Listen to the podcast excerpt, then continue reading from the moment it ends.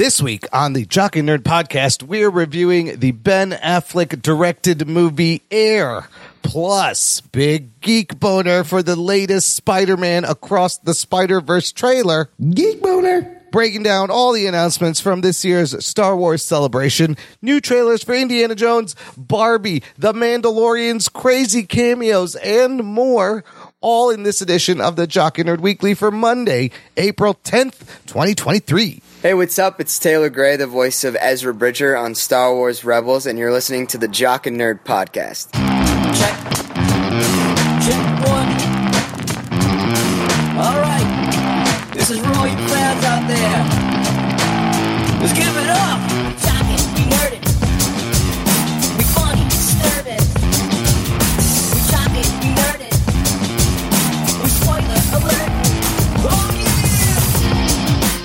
Hello, what's up, listener? Thank you for pressing play. Welcome to the Jock and Nerd podcast, where we give you comic book and superhero TV and movie news, reviews, and whatever we choose. Jock and nerd. My name is Imran. My name's Anthony. He's the Jock. He's a nerd. And joining us, a fella who actually lives in a size 16 pair of Air Jordans. Uh, it's Rug Boy. How's the, how's the room in there, Rugs? It's pretty roomy. There was an old Felty that lived in a shoe. I like my shoe's tongue, you know, if you know what I mean. Oh, yeah? Tongue in the slack hole. Yeah. Uh, something happens. Shoe tongue, of course. Yes, the shoe tongue. Uh, uh, Anthony, are you wearing Air Jordans for this recording? Uh, unfortunately, I'm not. No, Do you own a pair? I actually don't own a pair of Air Jordans. All right. Well, we'll get into why Oh. later. Do you have a pair of Air Jordans, Imran? No, but I did have one at one time back in my youth. I think it was like three or four. Right. Um, I have but- a few, but you, I could get them pretty cheap. They're kid size ones. So, uh, Oh, all right. Oh. Yes. Air Jordans. Look under your seat, listener. There's the pair of Air Jordans just for you. Thanks for showing up. sure. No, everybody look. Yeah, one, now. one lucky listener underneath their seat right now. One of you Air right now listening has a pair of brand new Air Jordans under your seat. Congratulations. Ah, sorry, I can't make that happen. Wish I could. That'd be fun. Anyways, look, we have a lot to discuss this week. Let's get to it. The Jock and Nerd podcast. We're gonna break down a lot of big Star Wars news uh, in a little bit. Anthony's favorite thing, big Star Love it. Wars fan. Love it. Yeah, over there. Can't wait. yeah, I know you're Jones and you're drooling. Uh, but before we do that, we're going to talk about uh, a trailer that I'm literally drooling over. I've been drooling ever since this thing dropped. Why? It is the second new trailer for Spider-Man Across the Spider-Verse. I'm already Geek boner. I can't hit this um, enough for this. Oh my god. uh yeah. Uh full on geek boner, lots of things to unpack here. The international trailer also featuring a different opening that made me go, Geek boner. "Oh boy, what are they doing here?" Uh so let's get some reactions cuz I'm just going to gush over all this. Anthony, uh what do you think of this new Spider-Verse Across the Spider-Verse trailer? We get a little more story here, which is interesting. Yeah, I mean, um, I'm obviously probably not as big a fan of Spider-Man as you, but I did like it. Uh, it looks like we kind of saw this in the first trailer, but Miguel O'Hara seems to be the bad guy in this. Yeah. and it seems like uh, what's his face? Miles has been called into the Spider Verse, or he's meeting all the Spider Men, but he can't get out, and he wants to get out because he wants to save someone's life, but for whatever reason they can't let him out because maybe that'll destroy the multiverse or some sort of shit like that. And um, yeah, it looks good. Looks fun. It looks like it's going to be similar to the first one where it was fun, but there was a lot of heart and we get a lot of the spider people that we saw in the last one, and Oh it looks like God. this one he's developing more of a relationship with Gwen, and we get Fat Peter back with a kid, and now we get all these other versions of Spider Man, which I know uh, Rug Boy just loves when they do a million Of versions of Spider Man. So, all, all the spider people. so I like it. It looks good to me, and um, yeah, that's, Oh, that was- that's me. yeah, this whole deal it, it kind of alludes to that. You see the shot of his father falling. Does he? Is it he has to save his dad? It's the sacrifice of one versus saving uh, everybody, the whole multiverse. But man, the spider people, the, you see the Spider Man from the PlayStation game. You see Ben Riley Spider Man drawn just like the comics. That was a nice little touch. Uh, Rugs, uh, wh- how did this hit you? This trailer. Well, this is just the way I feel about this whole uh franchise is is this a Miles Morales franchise or is this a Spider-Verse franchise? Well. Is what's bringing people into the theater Miles Morales or does he need the supporting cast of 5,000 Spider-Men and women and pigs and whatever you want to throw in there uh to make the movie palpable? And I think that that is a question we should ask ourselves.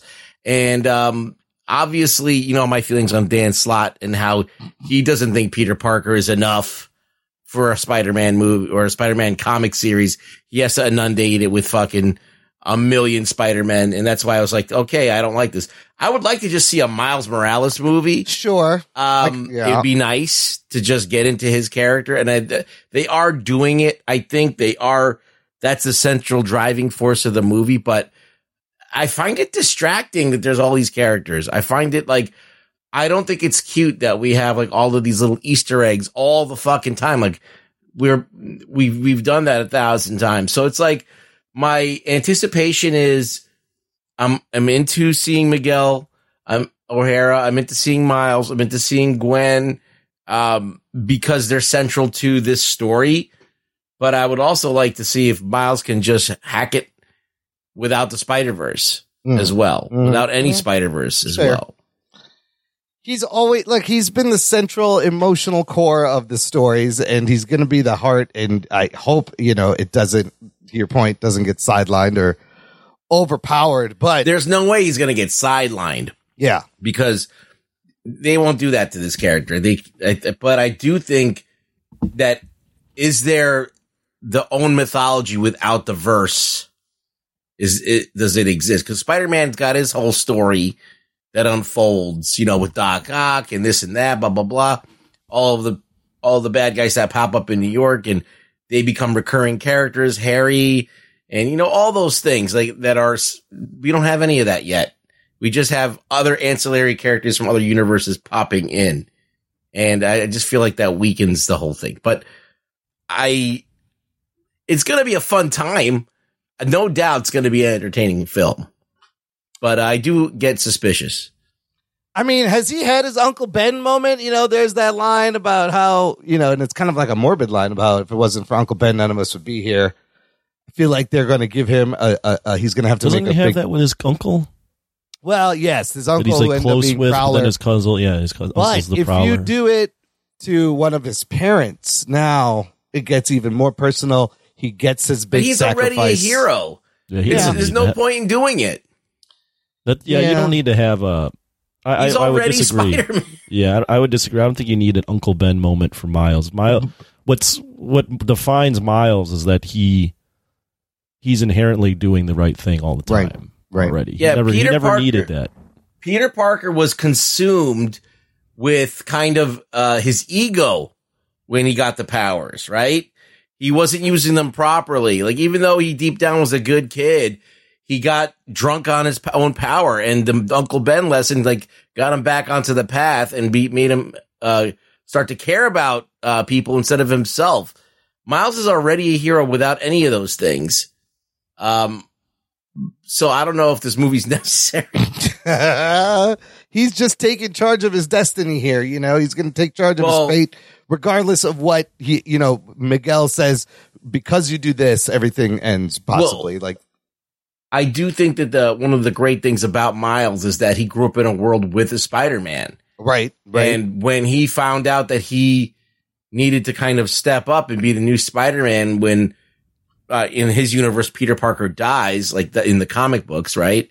yeah. That's kind of a cool noble thing to do because of like it, it's if you've been you've been kind of modeling your life after this hero and you're trying to fill these giant shoes. And I think that's a different story than Peter Parker. He doesn't need an Uncle Ben moment. He doesn't need any of that. So that's what makes him unique. That's what makes him different than Peter. But whatever. That may be like the conflict in the plot of this. Like, I could see them diving into that. That'd be Uh, great.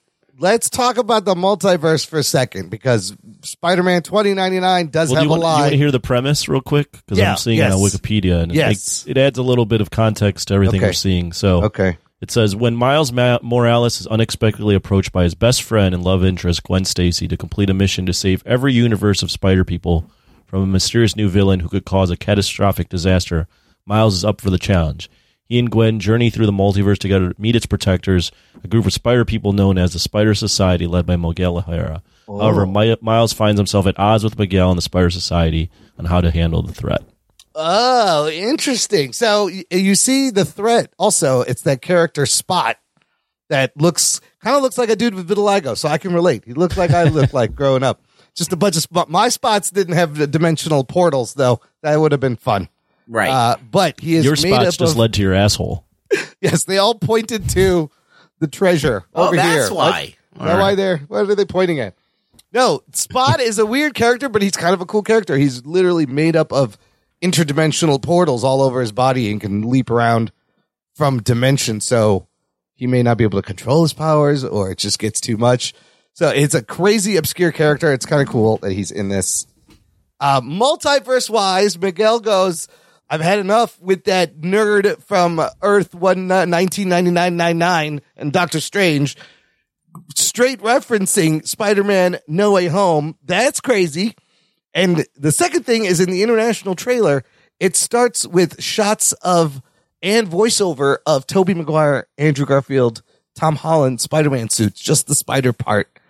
And you hear them lines from their movies.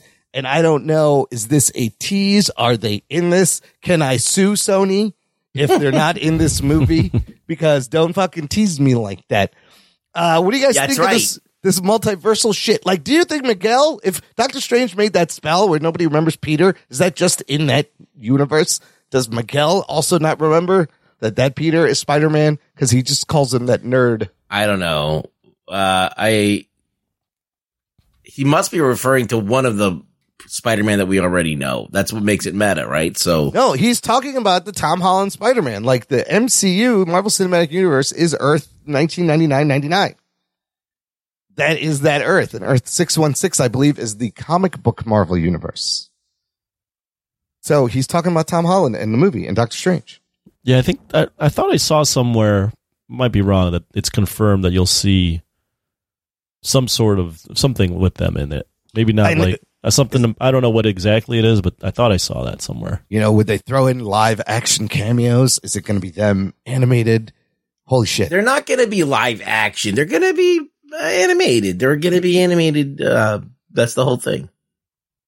Is this, yeah, I guess. Remember in Doctor Strange when they were jumping through universes and they kind of jump through like an animated universe? I wonder if that's like the Sony universe. I hope they don't do that. But okay, They're teasing. whatever. Anyways, Miguel is aware of that Spider Man and that whole spell and what happened. So I can't wait for this. Uh, when is this coming out? June 2nd. It's June going to be a good time. Yeah, it looks awesome. Geek Uh, Boner. Geek boner. It's one of those things that it, it, it you know it's going to be a fun time, but I'm very very much confused about it. I have, I'm finding myself perplexed by this whole thing. I love all the spider people. Bring them on. Give me all of them. Give me all of them. Uh, listener, let us know what you think. Are you hyped for Spider Man across the Spider Verse? You can join this conversation by joining our Facebook group. It's called Jock and Nerd Nation. There is a link in the show episode description. It is a closed, exclusive group just for you, listener. I gotta say thank you, Anthony, and all the listeners for the birthday wishes this week. It was your Uh, birthday. Uh, you know what? I make seventy-seven look good. Let's just say that. wow. Are you the same age as David Beckham and Leonardo Yes, that is DiCaprio? the- that is the best post. Ruggs goes in there and posts a picture of David Beckham and says, Imran and this guy are the same age. And I was like, motherfucker. He's absolutely right. And it's not a fair comparison at all. That's why I tell people I'm 64 because they're like, wow, you look good. I was like, thanks. You just gotta, Happy 96th birthday. I think Lisa Morrison had a funny post too. there was a lot of funny ones. Yeah. People calling me old man. It's fine. I can take it. Not that old. I'm only How old did you se- turn? 73. No. 74 backwards. Oh, okay. reversed. Figure that out. Ugh. It's not old at all. Not old at all. But according to the kids' Like, standards, do you I'm an consider older- Leonardo DiCaprio to be a decrepit old man? No, no, he's yeah, still, so you should feel young, Imran. he's still, yeah. I'm his, Hey, uh, Leo's still getting 18 year olds or 20 something year olds. yes. You think Well, Imran can pull twenty year olds? Uh, if they're blind, I don't know. I don't know. I really if don't they said have out any issues, no. What? Sorry. Uh, anyways, all that good stuff is there in our Facebook group. Let's move on. if he on. catfishes a baby. yes, only if I catfish him will that work with a picture of David Beckham. Going, hey, Hey, listen, this is how this- old I look. I'm literally, I'm technically the same age as this guy. Is this enough? Uh, listen, Yes, uh, that I could have Yeah. gone worse too. I have other pictures where it could have been. That one was. oh, you posted that Yeah, picture. he posted the photo. purpose. That was from C2E2. That's mean. It's no, I mean, it's not entirely flattering, but it's not entirely not I hate when people you know? post when people have pictures of you that are unflattering and they post them. Like, I I feel like that's the biggest asshole move you didn't could sign do. a release for this. There were some that were like above his head that I could have posted. Oh, that would have been What? good. I would have photoshopped some hair on top of it real quick. Like if it's this is my my code of conduct. If like if you're in the picture too and you're like, Yeah. okay, it's the only picture that we have of both of us together, Sure. then I'm it's okay. But if you just have a picture Yeah. of somebody that looks like shit and you post it, It goes You're an around asshole. posting photos You're of other ass- people for fuck's sake. no, it was You the think he looks picture was bad in that fine. picture? It was fine. It was no, the picture's not even that bad. Uh, I'm just saying. This just that's what I. That's what Rugs thinks. Rugs goes, man, that's the shittiest picture I've ever No, seen. I in the just- world." horrible. No, I don't think that's the looks like shittiest shit. picture of Imran. I think that that's uh moderately shitty, but like, but I just as a rule, I just I, I uh, don't like that. Also, that is what I look like. So what are you gonna do? I don't know. Anywho, let's move on. Star Wars Celebration happened this week Oh, in in London. Big deal. Uh, lots of announcements, lots of trailer releases, lots of uh, yeah, fill me in because I, I was Okay. hearing this stuff, but Oh. uh, I wasn't really paying attention. Okay, so the big thing is they did come out with some movie announcements. We will get to that after we go over. I'm going to go over the Disney Plus TV announcements first, and we'll get to the big movie announcements, which are crazy. So we're going to start with they released a trailer for the Ahsoka show that is coming out later this year, August 2023. Uh, will be releasing new trailer. We all watched the trailer. Uh, it's it's interesting. There's a lot of stuff going on in this trailer. Rugs. Let's start with you. You are a fan of Dave Filoni's Star Wars Rebels. We are now almost getting the entire cast of Rebels in live action. Right. We have Ahsoka. We saw Zeb on Mandalorian. That's Now right. They're showing us Hera Syndulla, who's played by Mary Elizabeth Winstead. Sabine Wren, who's being played by Natasha Liu Bordizzo. Chopper is in there, the droid. And you see the back of Grand Admiral Thrawn. And they also confirmed Lars Mikkelsen, who voiced Thrawn on the cartoon, is playing Thrawn in live action. Wow. Not only that, you have Ray motherfucking Stevenson wielding what looks like an orange lightsaber. It's not red. I don't know what color that is. That's a mm. different color. I think that means something. Uh, what did you think about this one? Did it get you? Are you excited for Ahsoka? Uh, moderately. Like I think that all the stuff you just said sounds amazing, but um, Mary Elizabeth Winstead as Hera Syndulla was kind of kind of let down in a way. like I'm I prefer the the cartoon. She is like the best pilot in the whole galaxy, Yes, right? she's like a badass pilot, but Yeah. I feel like it's a bad use of Mary Elizabeth Winstead. But whatever. Um, yeah, I'm like in theory, like sounds great. In what I saw, it sound it looked it. What am I even saying? It looked Looked it. It looked looked, it. a little bit uh flimsy. It didn't look as grandiose as I thought it should. huh. I thought I felt it was a little limp, a little floppy, if you Well, ask me. floppy Chuck. Oh, Yeah. interesting.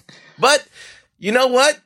That doesn't matter. It doesn't matter if it looks like there's a lot of money put into it. It's it's the story. Am I going to get hook their hooks in me with the story? And uh the fact that they're using the lore from Dave Filoni stuff, I think that they're looking for Thrawn, they're looking for Ezra. So there's something there that I'm interested in. So I am looking forward to this. Anthony Ray Stevenson with a fucking lightsaber. Does this do anything for you? Oh no. No. Come on, she's I got mean, two lightsabers. She's she looks badass. cool. I think she looks cool. I, I don't know anything. So she looks yeah. cool. I like the white lightsabers. I was wondering who that guy was. I guess yeah, Ray Stevenson. I, Yeah, I had the name was on the tip of my tongue and I couldn't think of it. the Punisher himself. Um, he he- looks jacked. Used to be Thor's friend, and now he's uh. Now he's Doing out this? somewhere in the galaxy. yeah, no, I'm going to leave the the feedback to you guys because I don't really, I don't really have an opinion on it. I am cautiously optimistic, but I'm not like gonna get my hopes up. Here's the thing: is this is in the Mandalorian universe? Is it going to be that tone? Wait, wasn't gonna- there, there? There was a shot of that lady from. Uh, Mon Mothma from Andor. Yes, Andor, yeah, Mon yeah, yeah. Mothma is in this, and this is later, like years later. Like she has gone through so much bullshit. She becomes, I think, like the Chancellor of the New Republic or whatever. So at this point with her, she has seen so much fucking corruption and bullshit. Uh, so that was exciting to see So Mon we're in, we're we're in the post Jedi universe. Yes. Mando timeline. Um, so they're saying that Thrawn is rising to fill the gap that Vader left behind and the Emperor left behind.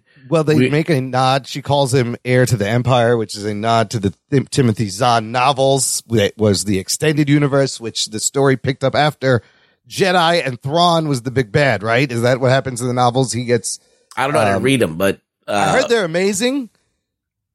Uh, but yeah, and also I think she's looking for Ezra Bridger. You see a hologram of Ezra real quick. You see him as a hologram in that one shot. right. So spoilers for the end of Rebels, but you remember what happens there, Rugs? Uh, Ezra disappears. Doesn't he become a Sith or something? That's what Well, the rumor doesn't was. Thrawn like take him and they, Yeah. they they they just go away, and so she's looking for they absque- absconds with him. Yes, with those space whale things. The Yeah. That's right. So that's when this is happening, and I'm wondering, is the tone going to be like Mandalorian? Because we'll get to the season of the Mandalorian later. It's all. I feel like, and this is going to sound really bad, but because it's not a, there's not a male lead that, that there's, they're not going to make uh, Ahsoka into a buffoon. Like Oh, they are okay. doing with Man, with with Mando, they've done with everybody else. actually badass and get stuff done. yeah, like Boba Fett couldn't do shit, and then the other flunky did everything that was badass. Yeah, So you know, I don't know. there's a lot of female leads in this. Yeah, all of them. Yeah, I think they're all going to be very competent, and they're never going to uh, fuck up at all. So I'm I pretty mean, sure I, it's my, going to yeah, be my great. My excitement is like it's okay. It's the middle. I mean, Ray Stevenson force choking a motherfucker is pretty dope. I'm, I like I'm that. Down, I'm down to see that. But this live action Rebels also has me intrigued. Um, I'm I'm I'm in. I'm I got I got a slight geek boner. Geek I will give boner? I mean, he's an intimidating dude. He's huge. Yeah, he's yeah. tall, the and beard looks great. yeah, yeah. he looks pretty badass. Yeah, he's a big dude, so that's good. That's a good get. Okay, moving on. The other thing they said Andor season two is aiming for an August 2024 premiere. They did show clips. It will be the second and last season. That fucking show, probably the best thing Star Wars has done in a long time. pretty much. So good. Can't wait yeah, for that best to come back. since Mando one and two. I don't know about this season of Mando because I Oh. haven't been watching. You better start uh, uh, binging because there's only two left, Anthony. Oh Oh, you're missing Yeah. out. You Gotta- got two weeks to You gotta see in. Lizzo. Oh my! Oh my God! Don't wait. We will get to It's that. about What are damn we time. watching? It's a. It is. It's not about that time. in a minute, I'm gonna need a minute, minute, minute, minute, minute. Uh, this is Star Wars now. You'll see. okay. Uh, anyways, that's a great song. Uh, amazing bass line on that song. Uh, they talked about that show, The Acolyte, uh, which is coming out later uh, in 2024. The series creator, showrunner Leslie Headland was there. She's calling it Frozen meets Kill Bill, uh, which is crazy, crazy combination of things. Oh, okay. So Frozen is a story of a uh, princess Yeah. Who has a power that makes her different. Yep. and then she just fucks off and builds an ice castle. I don't that that's the end of the movie, I think. Um, and then they try and kill And then Kill Bill, Is about a woman who uh badass. who is pregnant during her wedding, and the jealous boyfriend blows her brains out, and then she has to come back from a coma and, And kill that motherfucker. revenge kill everyone. Yeah, so this is what we're getting. So how do you how do you put on. those two together? So the the timeline of this, this is uh it's about the High Republic near the beginning of the prequels. She Okay. said. She said this is when the bad guys are outnumbered. They are the underdogs. It's about there's going to be lots of Jedi's. it's gonna there's gonna be a Wookiee Jedi who is played by the guy who played Chewbacca in Solo, same actor. Nice. Um, so that's kind of cool. But she did expand on that Frozen meets Kill Bill comparison, basically saying it's going to have, it, has a largely, it also will have probably, I think, a female led cast. So there's going to Oh, be really? the emotion and heart from Frozen with badass modern. She said, I choose Kill Bill because it's the best example of modern martial arts movies, kind of. Uh, so modern martial arts action and the emotion and heart of Frozen. Uh, I don't know. Uh, the, in, in the TV show in live, a- in live action so far, she says this is the farthest back in time that they've been in until we get to Every movies. time you say Frozen, I keep I have this uh, Frozen.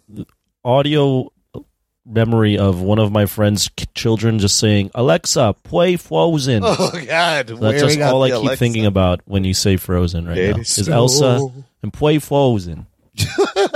I like the fart version of it. Let one go. Let, it Let go. one go. Let one go. Yeah. Oh, that's perfect. Right, go ahead. So, sorry. That's all I got for that. Okay, Frozen meets Kill Bill acolyte TV show. All right, let's. And this is the- set in the let me like I'm looking at the the thing right now, the timeline. Yes. It's set during the old Republic? No, the High Republic. High Republic. Okay. Yes, they've released an official timeline for all the Star Wars shit. And you'll see they're going back in the past, in between movies, and into the future. We'll talk about that. Kind of like the MCU has phases. They got this timeline. So before we get to the timeline though, here's the big, here's the big announcements. Star Wars movies are coming back to the theater. Holy shit. Oh shit. After, uh, a very shaky trilogy sequel in a number of years, they've announced well, now they had announced movies a while ago. and None of that shit happened. So we'll see what happens. These movies are going to be announced until they get canceled. Three movies, real quick. I'm going to just mention them all and we'll go back and discuss.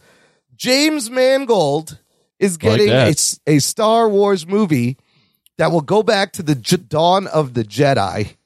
This one is going to be set 25,000 years before the prequels in according to the timeline in the very first age called Dawn of the Jedi. Okay. Second movie they announced, Dave Filoni, who we were just talking about, is getting a movie that's going to focus on the new Republic. That is the era that Mandalorian, Boba Fett, and Ahsoka take place in. This possibly wrapping up all the storylines from those three shows. This will be his first movie. And then the third, the most divisive announcement, this one will be interesting to talk about. Uh, Sharmeen Obaid-Chinoy, who is an Academy Award and Emmy Award winning Pakistani Canadian director. She directed two episodes of Ms. Marvel. She is getting a movie that's going to bring back Daisy Ridley as Rey Skywalker 15 years after Rise of the Skywalker. And Rey is setting up a new D- Jedi Order. Holy shit, that's a lot. Okay, let's go back to the first one. Fucking James Mangold, who right now in July, he's been working with Lucasfilms. He's done the Indiana Jones and the Dial of Destiny movie. Of course, directed probably one of the best superhero movies on everyone's list, Logan and Ford versus Ferrari, another fucking great movie. Great director. Uh, the fact that he is setting this 25,000 years before the prequels is amazing. He has mentioned he wants to do like a biblical epic Star Wars movie. And not only that, he has also simultaneously uh, been tapped by James Gunn to write and direct, uh, or just write and direct the Swamp Thing movie for DC. So Mangold's got a full plate. Uh, reactions on this, Anthony? You like the James Mangold? He's getting Star Wars. Yeah, this seemed. I mean, I like James Mangold, so I don't give a shit about Star Wars, but I like James Mangold making this. If you're going to go prequel, they're going twenty five thousand years back. That's a pretty long time to go back. Where you go, okay, Oh, I don't know what's going to happen. Yeah. Really, Yeah. So it's it's it's not going to fall into the trappings of what a prequel usually is, Right? which is just hitting every note to set up the movie that we've already seen before. So I think that's this has potential. I do want to point out, not to be a super Debbie Downer, but you did point this out earlier, so I I'd be remiss without if I didn't say or mention that until these movies actually start getting filmed. Yes. I mean, we we had a Taika Waititi Star Wars. we Oh, so had a um, Patty Weiss and Benioff Star, Star Wars. We had a Patty Jenkins Star Wars. Yeah, we what had? Favreau rumored to do Star Wars. Yeah, what So, happened to any of these fucking things? amongst amongst and this is amongst all the directors that were doing Star Wars movies and then got booted off the Star Wars movies. Um, so we'll see, but this is a good idea if it happens. yeah, all of these, as, unless unless if they can survive, I don't know not if it's a good idea. I just like James. How about they that? can survive not getting fired by Kathleen Kennedy, the movies will get, come out.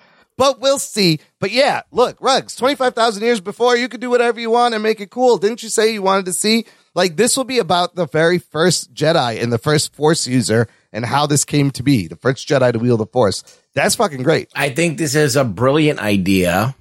Uh, I I would love to see that. I found that anytime that Filoni touched upon this in Rebels or the Clone Wars or any of his cartoons that he did, I was always fascinated by it. And I'm like, oh, that could be a movie. So yes, I do think it's a great idea. So A plus for that. I would watch that. Uh, I feel like it might make you understand Jedi better, or, or who knows what it is. It could be there's they, you can do anything with it pretty much. Um, there are things that we know about kyber crystals and different beings that can harness the force. It'd be interesting how they came up with this religion, this Jedi religion, Yeah, and how yeah, they got yeah. they came to this thing. I don't know if it's going to even be in depth like that because Star Wars tends to be very surface level. Yeah. But if Mangold wants to make something like really cool, he can. Uh, that if he's talking about biblical, like yeah, that's, that's, that's, amazing. crazy. Like Yeah. that, I'm down for. Um, what else we got coming? All right. So the next one, Dave Filoni is getting a Star Wars movie focusing on the New Republic. Rumor is, like I said, this is going to be possibly the ending of the shows rolling into this will be like the Mandalorian movie or a big crossover. Like an Avengers like type thing yes, where yes, they're going to take uh wh- what's what's already existing in this. So you got Ahsoka, Boba, the Mando- Book of Boba Fett and the Mandalorian Boba TV Fett. shows. Yeah, and do we have anything else in the Filoni verse? We got and then we got a uh, Bad Batch. Bad Batch is out there, and I mean, and he's you know he's pulling in things from Clone Wars and Rebels. Uh, but I don't think he's he's you know he's directed episodes of Boba Fett. They were they were decent. Uh, we'll see if he can handle a big movie. But what does that mean? Are these shows wrapping up? Will they not have second seasons? Is you know, uh, it's interesting they're doing it like a Marvel thing where it flows into. Can I just tell you though? I heard Jeff Sneider. I heard some rumors about the Mandalorian, which may make sense as to what's happening this season of the Mandalorian. Uh, two big rumors he mentioned on the Hot Mic show. One was that Favreau and Kennedy got into it because he did not want Boba Fett. I mean, he did not want Mando and Grogu to reunite on the Book of Boba Fett show. We all saw it and it made no sense. Uh, the show gets hijacked. Why would you reunite these two in a different show?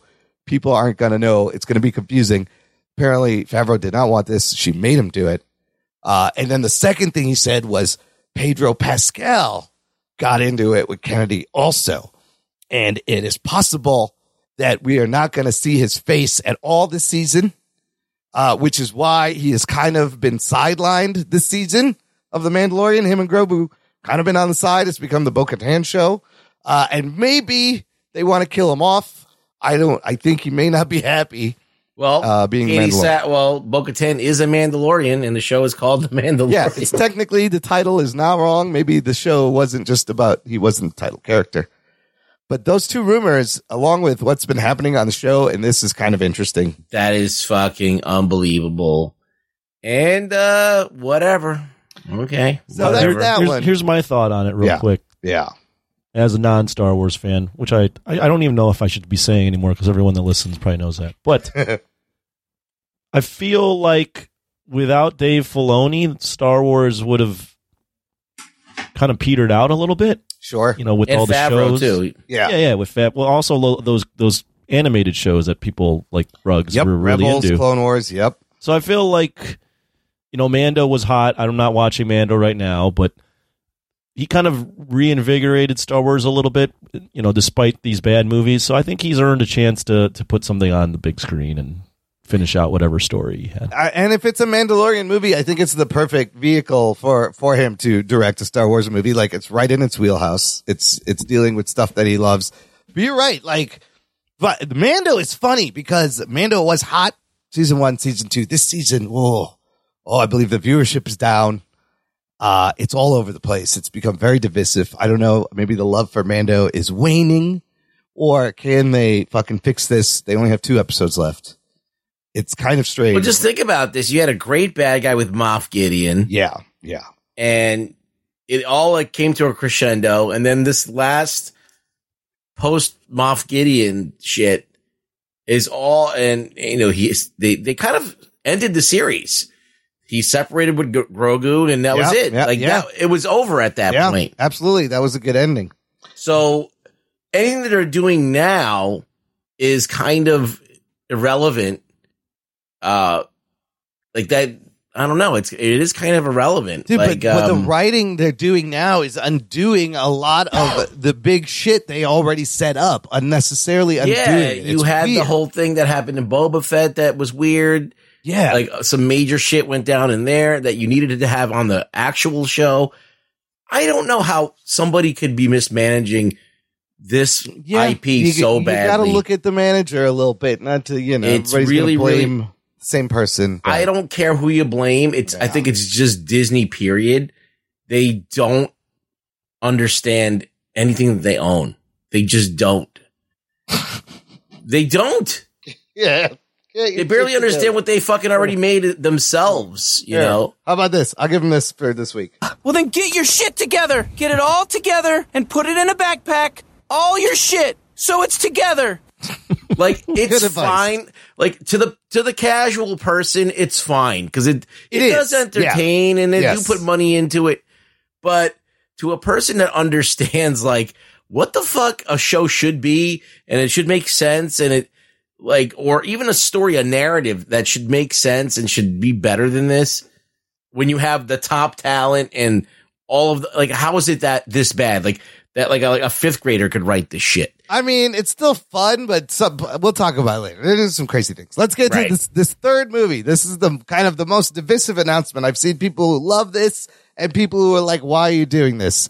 Bringing Rey back for a movie set 15 years after Rise of Skywalker. It's kind of desperate, if you what- ask me. Okay, so she's gonna do what Luke. Rugs ain't even do. waiting. He knows he knows what he's gonna say. she's going to start a new Jedi Order. Look, I see both sides of this. Let's talk about what you said. Seems kind of desperate. Can they redeem that trilogy, sequel trilogy that was just a mess? See, I I like Daisy Ridley. Yes. I think that she's a good actress and she brings a physicality to the role, but the people in charge of Lucasfilm failed her by giving her a shitty fucking Absolutely. origin and, Absolutely. and a shitty character. Um, can they go back and now make her flawed and make her all the things that no, I don't, I don't know. Maybe they can. They, there's an angle to be worked there to make her interesting, but um, I think that that so many people have like I'm willing to give it a chance, right? I, I'm not like it's not her fault that Daisy Ridley is not her fault that this happened. Absolutely. So I'm willing to give her a chance, but I feel like we just I just said they we these people are not doing these things with any kind of forethought or thinking about the universe in general and how how it jives in the narrative. And so I have no faith that they're going to do. I'm sure Daisy Ridley's going to be great in it, but I don't think they're going to do her justice. So I don't know. I feel I have a very bad feeling. Anthony, you saw these movies, and I've often said, like, I'm, you know, if we don't see these characters again, it's fine. But on the other hand, Rugs is right. She is good, and if it's 15 years later, maybe they can give her something to do. And but the stink of those trilogies is still there. it's possible to redeem a character. Uh, it is, but are they going to do that?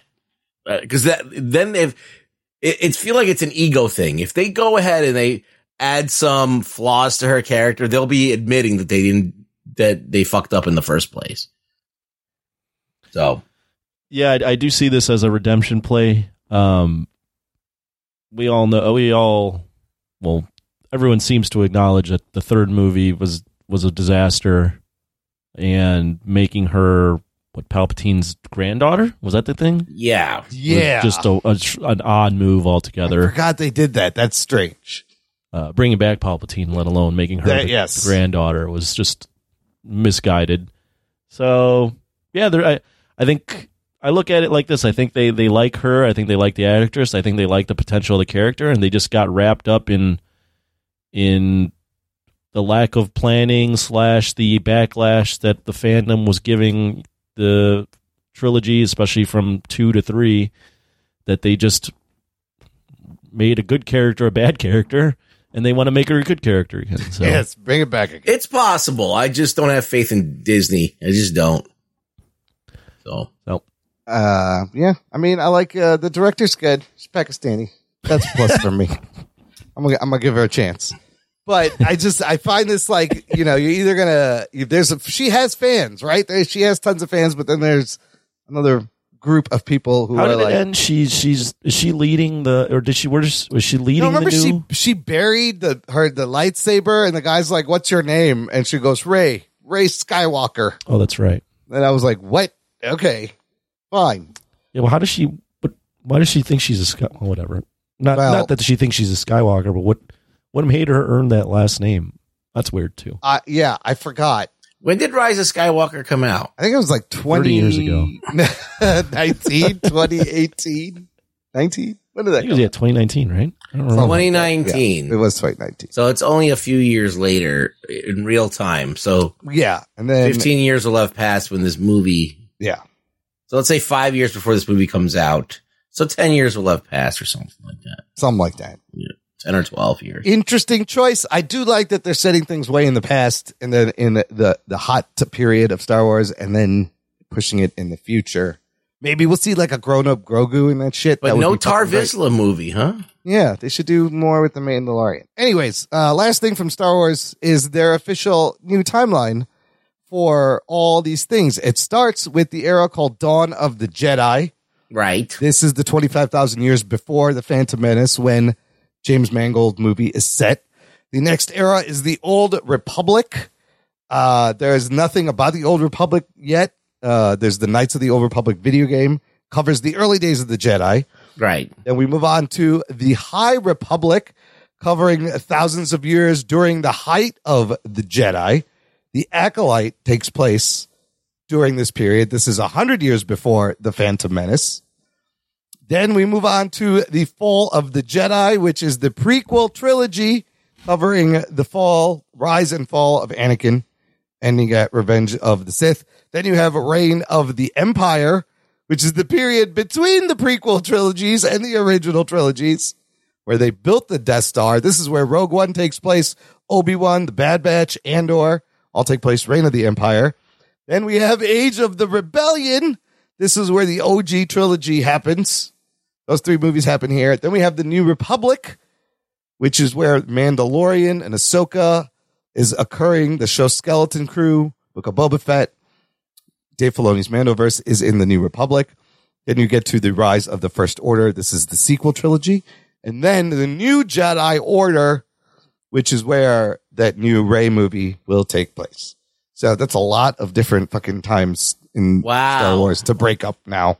It's so confusing. Yes, there's a whole chart. You can look it up. There'll be a link somewhere. think, There's it a was, I think chart. it was kind of smart. I, you know, it does make sense because it is easier to now like Now, yeah, now visually you can at least visually okay. Where is this falling? where is as- for me, as the non Star Wars fan, why do I keep saying that? I I, when I, I shouldn't. Stop, I should stop saying that. But I, I never know when any of this any of this is. So Yes, I think it that makes it is- a Is little there a chart that shows you where everything is on the list, like you just said? some- maybe somebody should make that. Maybe I should make that. I just have this timeline graphic. Yeah. Well, the, That would be the even more Rant helpful. article has Oh. it all in there. Oh, it does. Okay. Yeah, or not Yeah, the Screen that- Rant. Excuse me, the direct that you linked. Okay. But like it does, it's No, not it on the chart. have- he's looking for a chart where it shows you what's in each. no, Yeah. Well, they, someone they put everything. Yeah, you can. Somebody use- will make that. Just Google it. Uh, but yeah, these shows have been jumping around times. Every you know show we've gotten has been before, this is after, this is after this. So it's nice to have a frame of reference. especially since Mar- unlike even Marvel or any any of the other universes, Star Wars repeatedly makes prequels.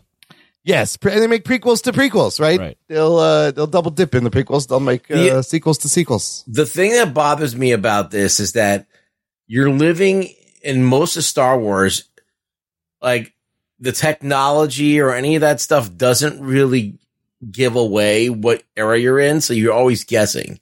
Hmm. Like Tatooine always looks like Tatooine, Yeah. the Dust Ball. Like there's no like if you went back to ancient Rome, you'd notice the difference, you know? like I mean, okay, that's a good point. Like the High Republic era, and the you know, kind of has that '70s kind of vibe of buttons and like there and the the that other that the original series has. But then sometimes it's very advanced and it's before, and then it's advanced and it's after, and Yeah, they need to wear wigs and shit. like fucking like George Washington. Wear a I was fucking going to wig. say like the founding fathers. So yeah, that's tell all who I'm everyone is. Have wooden Uh, teeth like Imran. Yes, they're not wooden; they're made of a very strong material, ceramic. Uh, the other thing they released that got me a little bit more excited was another trailer for Indiana Jones and the Dial of Destiny. James Mangold. This is the final Indiana Jones movie. The last time Harrison Ford he said he's playing. And this trailer, what it was showing us as a closing to the Indiana Jones mythology, I was kind of digging it. You see the style of Destiny. Uh, you see him fighting Nazis, a lot of de-age stuff. Anthony, what do you think? This one sold me a little bit more that this, it does not look as much of a fucking train wreck as the, the last one. Crystal Well, it's James Skull. Mangold, first off, so Yeah. it should be pretty good. The music at the end is pretty nostalgic. The clips of Harrison Ford young look good. Yeah. Uh, the only thing that is just troubling for me, not troubling, it's just a fact of the circumstance of them making a movie with him at that age is Indiana Jones is known for these adventures, and it's just tough to believe that Harrison Ford at 107 years old is pulling any of this off. Come on, he's riding a horse in the subway trying to outrun a fucking train. It's Uh. I've seen some 80 year olds. That's tough. now, would you believe that Imran, which is significantly younger than Harrison Ford, could do any of this stuff? No, I think Harrison Ford is probably in better shape than Imran. I could do these so, like, yeah, I, I can believe that Harrison Ford can do Jumping this. from cars. I mean, he you got to famously put in perspective, Anthony. he used to do all this. He did a lot of the stunt work in the original movies. Like he wanted to. You could see him there. I mean, we're obviously walking into like Stuntman City, okay? Of deep fake And Stuntman yeah, City. DH faces. Yeah, we're doing that's what we're doing. But um you got to be along for the ride. You got to suspend your disbelief and you got to be you really got to want to see Old Man Indiana Jones. You Um, really got to watch that. I'm in the the chemistry between him and Phoebe, Phoebe Waller Bridge seems to work in this. And I want to know what this Dial of Destiny thing is. And look, he's best when he's fighting Nazis, and he's fighting fucking Nazis here. Right. And I like the sympathy for the devil.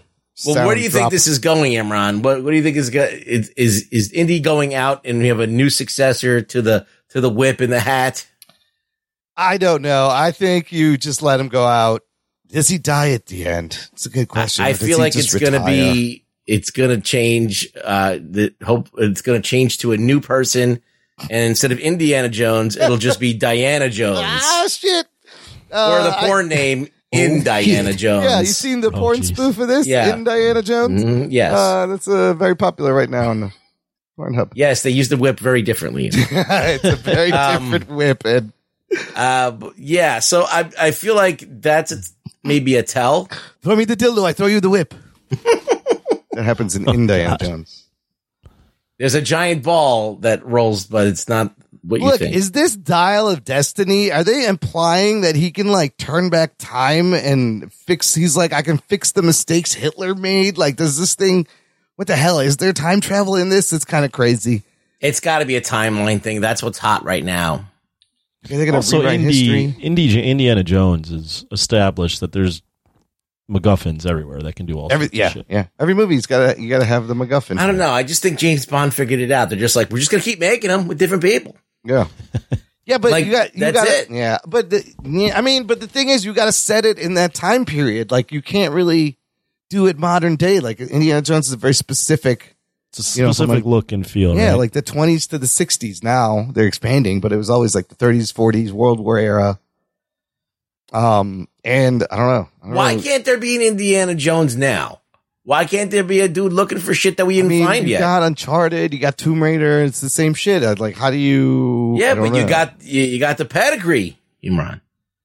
I don't know. I think Nazis make these movies. Unfortunately, Well, we got Nazis. that's Like true. literally anyone on anyone So, is being called a Nazi these days. He can fight anyone. would you be opposed Show to up to like any rally. his great grandson or daughter has discovered what his who he was and Pe- is now. people smarter than us can we might have a legacy sequel in mind. Maybe this is the legacy sequel, and it Right. This- pivots this- to the lady. this is yeah, right. This is. I mean, they're in like the late sixties now, so they can keep it forward. It's his goddaughter. Is it? I feel like Yeah, uh, in the movie.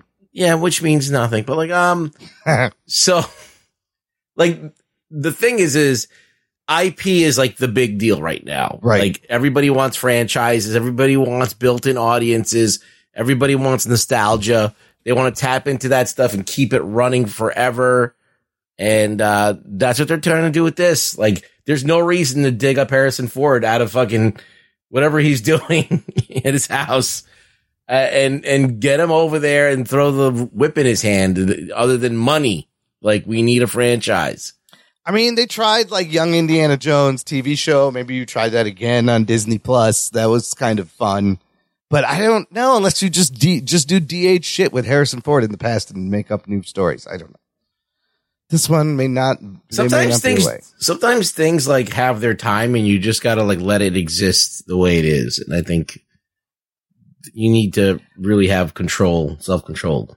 As That's what I'm saying. Like let let him end this character, you know, and then just let it rest. Anyway, Yeah. June June 30 this summer should be a big one. Should be a good one. Finally, this wasn't part of Star Wars, but I had to throw this in. There's a new trailer for Greta Gerwig's Barbie movie, and it's fucking wild. I'm not sure what to make of any of this. There is a lot of pink plastic sets, tons of people, lots of Barbies. It's cute. Um, and I, I will admit it did have uh, uh, the the beach off bit at the end. I was like, that's kind of clever. Like I'll beat you off so hard. I- I'll what beach does off that mean? I don't know what that means. I don't know. It's like we're gonna have a beach off. Nobody's beaching anyone off. How do you beat someone off? I don't know, but I like the double It- entendre. it's a little bit of a reach, but um, I did like the part where they're like, "Yeah, it's come back to my ha- uh, my place." Yes. She's like, "To do To what? do what?" Like, like, they they both don't don't, have really know. genitals. Yeah, Yes. they have. like they're not gonna be able to do anything. So um, so whatever. I mean, the car is driving itself. Anthony, what'd you make of this? Just watching it, like, what, what is going on here? So that first trailer, I was a bit confused on what who the audience would be for this, what they Yeah. were going for. I have to admit, I watched the second trailer. I went, I kind of get it, and I kind of like it. I, don't, I don't know, I don't know how well it's going to do, but it. Greta Gerwig's a very good director. Number one, Yeah. uh, her and I think Noah Baumbach is also involved, which is her who's her husband. Oh, wow. She's a very good director, and they're taking a swing because this is. I don't know what this is, but It's it, wild. but it, it it is wild. It looks different. It it's taking some IP and just subverting what you would even think this IP would be. So that second trailer sold me pretty well. I I I, I was I was laughing during throughout the entire trailer. The just the the like having Margot Robbie and Ryan Gosling play Barbie and Ken, and then all these other versions of Barbie and Ken, but both of them playing it, and they're both just airheads. yeah, everything's And- plastic. Yeah, and they're just it's just I don't know, but it's working for me. Oh I my like god! it. I was also I'm like, this is very intriguing. I mean, you see them at the end; they're driving off, and there's a sign that says "the real world." So maybe the story is Barbie leaves her Barbie land and tries to go to the real world. But this fucking cast, you got uh, Kate McKinnon, Michael Cera, John Cena is in this, Kingsley Ben-Adir, Dua Lipa is a Barbie, Will Ferrell, Emerald Fennell, uh, just wild and wacky. And I'm like, every time they put it, I'm like, what is this? I'm super intrigued. So I don't know if I'll go see it. Like, is it for little girls? But it seems to have some subversive adult humor already. I was talking to someone. I was talking to one of uh, a a lady friend of mine, and I, she was asking me about what I thought of this, and I made I said that I didn't really understand who this was for, and she made the argument that Barbie's been around for a while, generations. Yeah. right, and Yeah. that everyone that grew up liking Barbie is now an adult and might be might appreciate this much more. It does look like it's kind of made for adults, maybe, and not exactly Oh, kids. I don't. but this is. There's nothing about this that indicates it's for kids. right?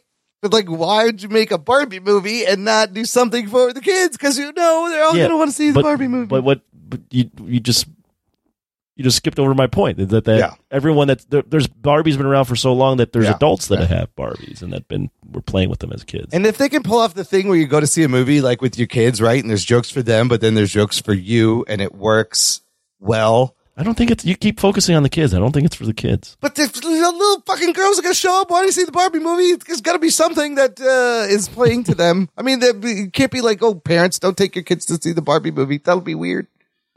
I think I think that's I what mean, they're going. I think that's what they're going for. this crazy. If it is, it's crazy. Crazy cast, crazy movie. But ah, the fucking set design looks great. And the production is just wild, pink and plastic. I love it.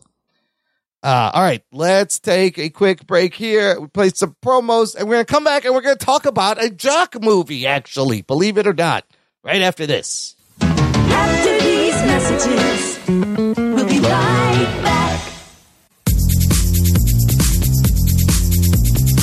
What's up, guys? Gerald from Two Peas on a Podcast here. Are you just sitting there thinking to yourself, man, I really love some dude in his garage sitting around talking about arbitrary countdowns and his favorite things in the world of movies, music, and TV? Well, guess what? That's me. Please look me up. My name is Gerald and I am from Two Peas on a Podcast. If you want to subscribe to my countdown show, I have a different co host every week. It's often someone from the world of podcasting or entertainment and we go through our top five favorite things in whatever that week's category is. You can find links to all of our content, subscribe via your favorite podcast app, and follow us on social media. The easiest thing to do is just head to our website, which is www.2peasonapod.com. I hope you look me up and join the party. It's a lot of fun. See you soon.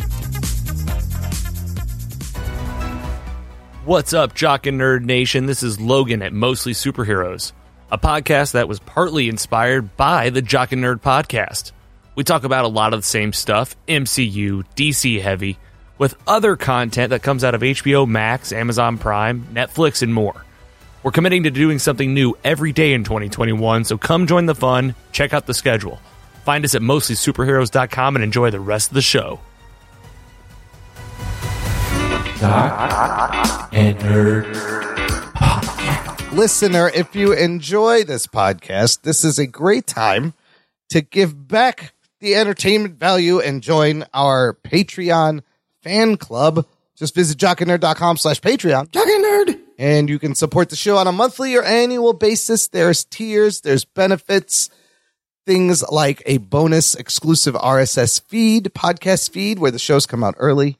Instant reactions. We threw our instant reactions up for Air, the movie we're going to review, uh, for all the movies, uh, post shows, lots of fun. Bonus content. We were very soon going to be picking uh, the movies for the 21st Century Action Movie Tournament. That'll be exclusively on Patreon. You, you want to sign up to listen to that.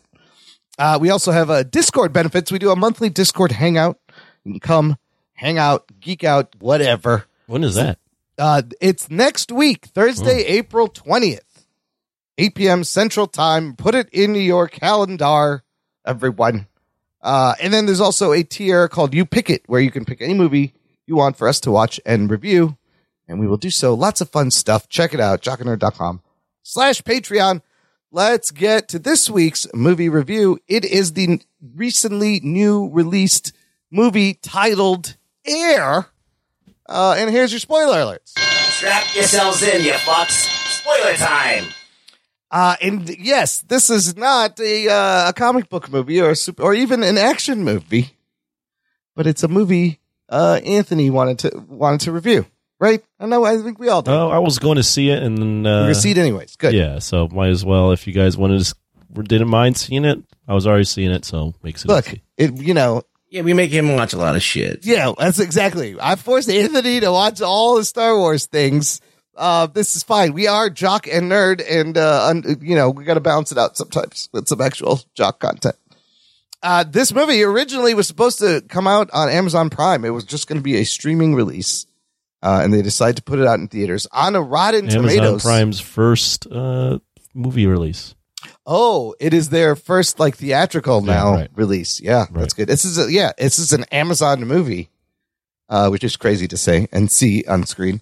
Uh, on Rotten Tomatoes, ninety-two percent tomato meter for Air, seven point seven out of ten average rating. Audience giving it ninety-eight percent. Good numbers there. Where there's not so good numbers is uh in the box office. The movie estimated uh budget between seventy to ninety million dollars. It's it's what you call a mid-budget movie. Uh, it opens on a Wednesday, not a Friday. which is uh, interesting. Uh, so the three day domestic opening was $14.4 million. Five day domestic uh, gets up to $20 million. Worldwide, just add another 10 million. It's sitting at $30 million. Not a big box office draw. It unfortunately, though, opened uh, up against same day the Super Mario Brothers movie, which has broken records. The Super Mario Brothers movie is uh, the top opening of all time for an animated film now, uh, with three hundred seventy-five point six million dollars in worldwide tickets over the five day. In the three day, it made one hundred forty-six million. Five day, two hundred and four million dollars. So the weekend ends with this movie making almost four hundred million dollars when all is said and done. Wow, just crazy because the reviews aren't great, but it's fucking Mario. Um, the movie directed and produced by Ben Affleck. This is his fifth time directing a movie, and it is written by a gentleman named Alex Convery. His first movie writing credit. This is his first movie he's ever got done. Good for him. Starring also Ben Affleck as Phil Knight, Matt Damon as Sonny Vaccaro. You got Jason Bateman as Rob Strasser, Chris Messina as Agent David Falk, Viola Davis playing Dolores Jordan, Julius Tennon playing James Jordan, uh, also Chris Tucker as Howard White, Jay Mohr is in there real quick, uh, and Marlon Wayans as George Raveling. Really good cast. Al Madrigal also quick cameo. Uh, a bunch of people you may know. Anthony, uh, why did you want to see this movie, and what happens in this movie? Well, uh, one number one, my friends wanted to go see it. They offered me to join them, and I said, sure, why not? Reason why I wanted to see it is one, I grew up in Chicago. Yep. Grew up watching basketball, grew up idolizing Michael Jordan. This is a movie somewhat about Michael Jordan. It's like this is a no brainer. Plus, you got Ben Affleck directing. You got Ben Affleck and Matt Damon in a movie together for the first time, I think. Reunion in a while, yeah. Reunion. It has been yeah, Yeah. first time in a while. So all all the makings of a and you know then you had Marlon Wayans, I believe. Yep. Marlon Wayans. Yep, Marlon Yep. Wayans. I get the Wayans. The name, the first name's confused. You got, you got Chris Tucker in this. Got some names. Jason Bateman. So good cast, good story. And what is that story about? It is about Nike before Nike became what Nike is today, which is the mega shoe company, mega apparel company within sports and especially basketball. Uh, this is when they were mostly a running company and they were comp- in competition with Adidas and Converse, trying to make their mark in basketball. And they decide, uh, with Matt Damon playing Sonny Vaccaro as the basketball advisor, to push all their chips in to try to recruit Michael Jordan to uh, Nike. So that's the story. Yeah. And brand a shoe. I mean, a story that on paper you would think would be boring, but also a story that changes a lot of things in the future for athletes, for endorsements, for sponsors, for shoe companies in general. Um, and I love stories like this. What'd you think? Did uh, Ben Affleck uh, do a good job? I um I'll admit my bias. I'm Jordan fan, Chicago fan. I wear a lot of Nike stuff. I think he did a very good job. I I I really enjoyed the story. Like you said, it seems like a kind of a boring story. Yeah. And it's also interesting because we're we're winding in time. Like everyone, even Imran knows who Michael Jordan is. I know. The most famous Right. person on earth, arguably. But, but there was a time when he wasn't Michael Jordan. Yeah. And we're rewinding to that time. And we're rewinding to a time when Sonny Vaccaro, played by Matt Damon, is just putting all his chips in on one guy. And we know of the result, but um, I think the story's told really well. It's the movie's a lot funnier than I thought. It was almost Yeah. somewhat of a comedy yeah. At, at a lot of points, and it, it's not surprising given some of the names I listed uh, that are in the movie. Um, but I, I did enjoy it. It reminded me of Moneyball. It's up a little more, little more comedic than Moneyball Yeah. Yeah. uh, in terms of just telling a story that you think just kind of is boring, and p- fleshing it out on screen and making it into a movie that's a little under two hours, and you sit there and uh, by the end you're like, this was actually a pretty entertaining story. I didn't know some of these things.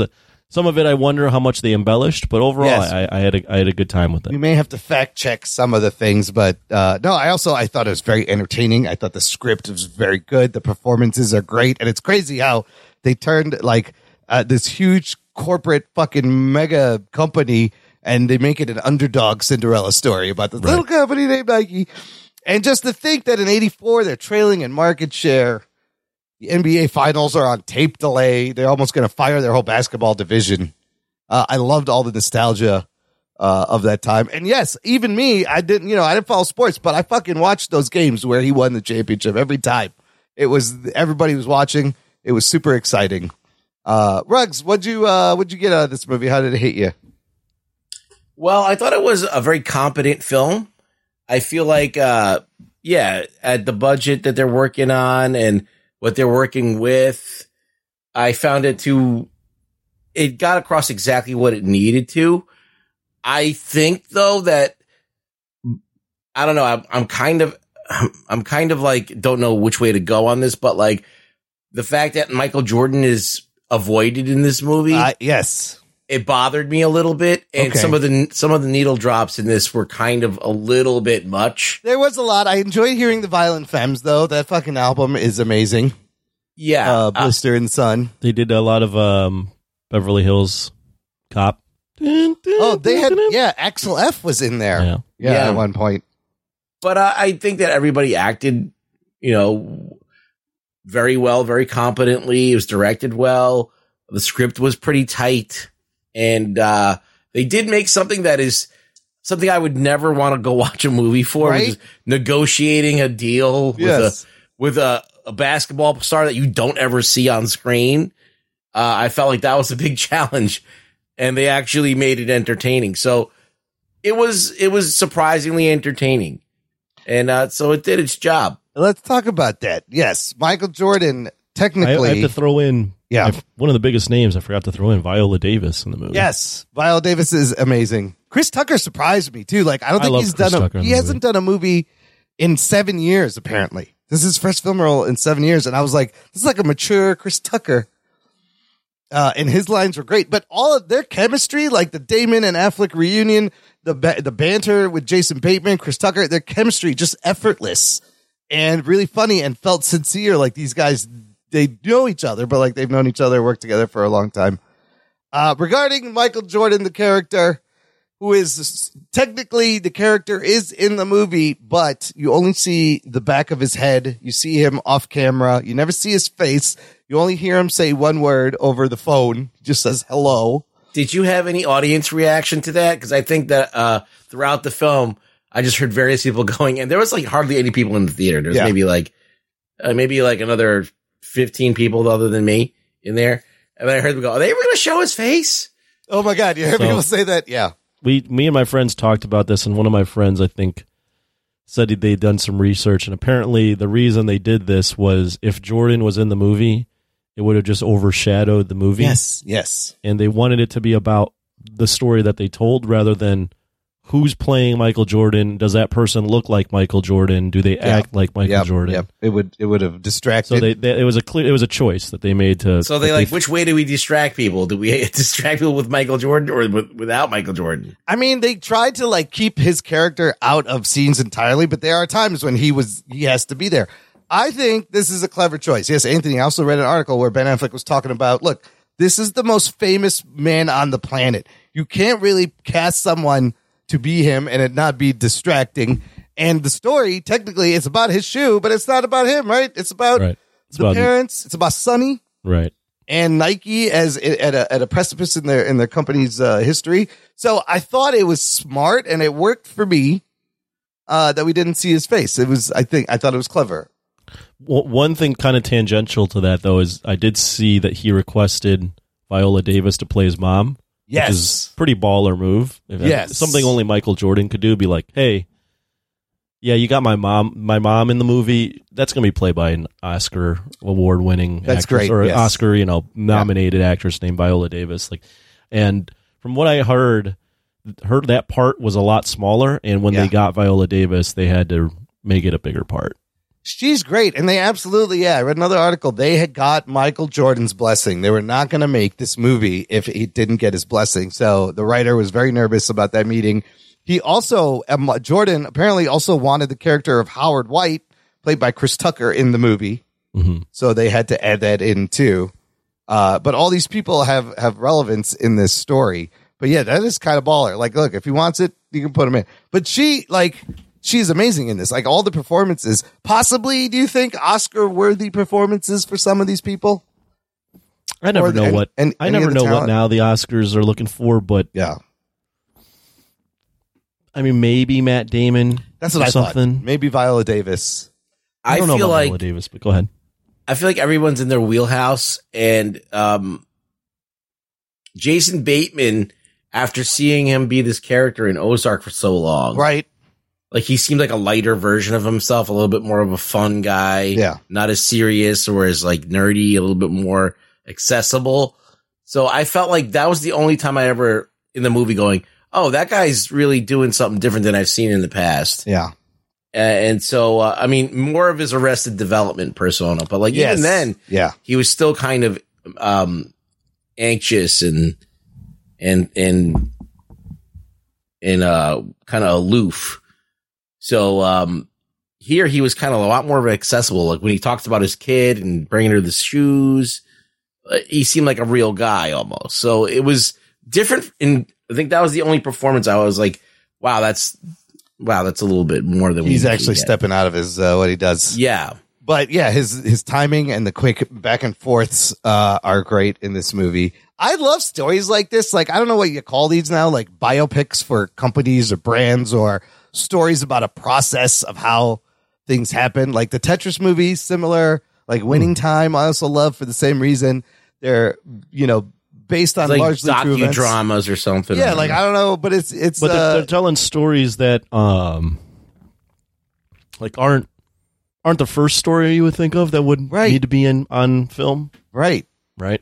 Yeah, and it, and like the whole part where the guy's actually designing the shoe, I thought was fascinating. The designer was a great I, character. I thought the designer was cool, and I, I Yeah. didn't know that they were paying the fines. That's great. Yes, the NBA rule about fifty one percent white the shoe's got to be, and he's like, we will pay every fine. And I Apparently, love I love the reaction when Ben Affleck's character Phil Knight Yeah. finds out that they're they're they just made this decision to start Yeah. paying the fines. He's just going, oh, f- oh all right, well, shit. yeah, isn't he like, all right, fuck it, we'll do I, it. lo- I love that. I lo- there's some there's a lot of like low key funny parts, but I love when uh when Matt Damon s- sees that um Sonny Vaccaro sees that Jordan isn't interested in the film reel, and he gets up and he's like, shut that off. And Yeah. you see Ben Affleck going, what what the fuck are you doing? and then he gives the and then he gives a speech. speech, which I think Yeah. is him giving.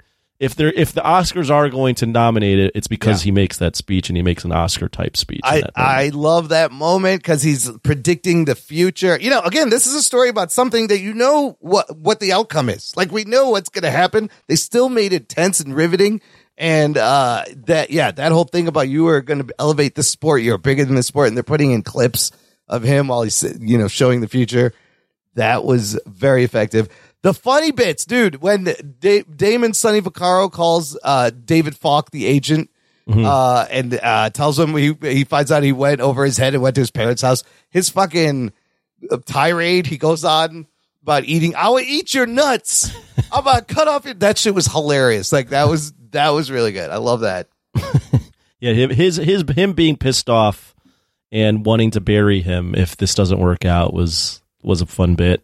Um, I enjoyed the shoe designer and his like weird quirks. Yes, I enjoyed Matt Damon just being like a schlub, like just getting Yeah, out of yeah. shape.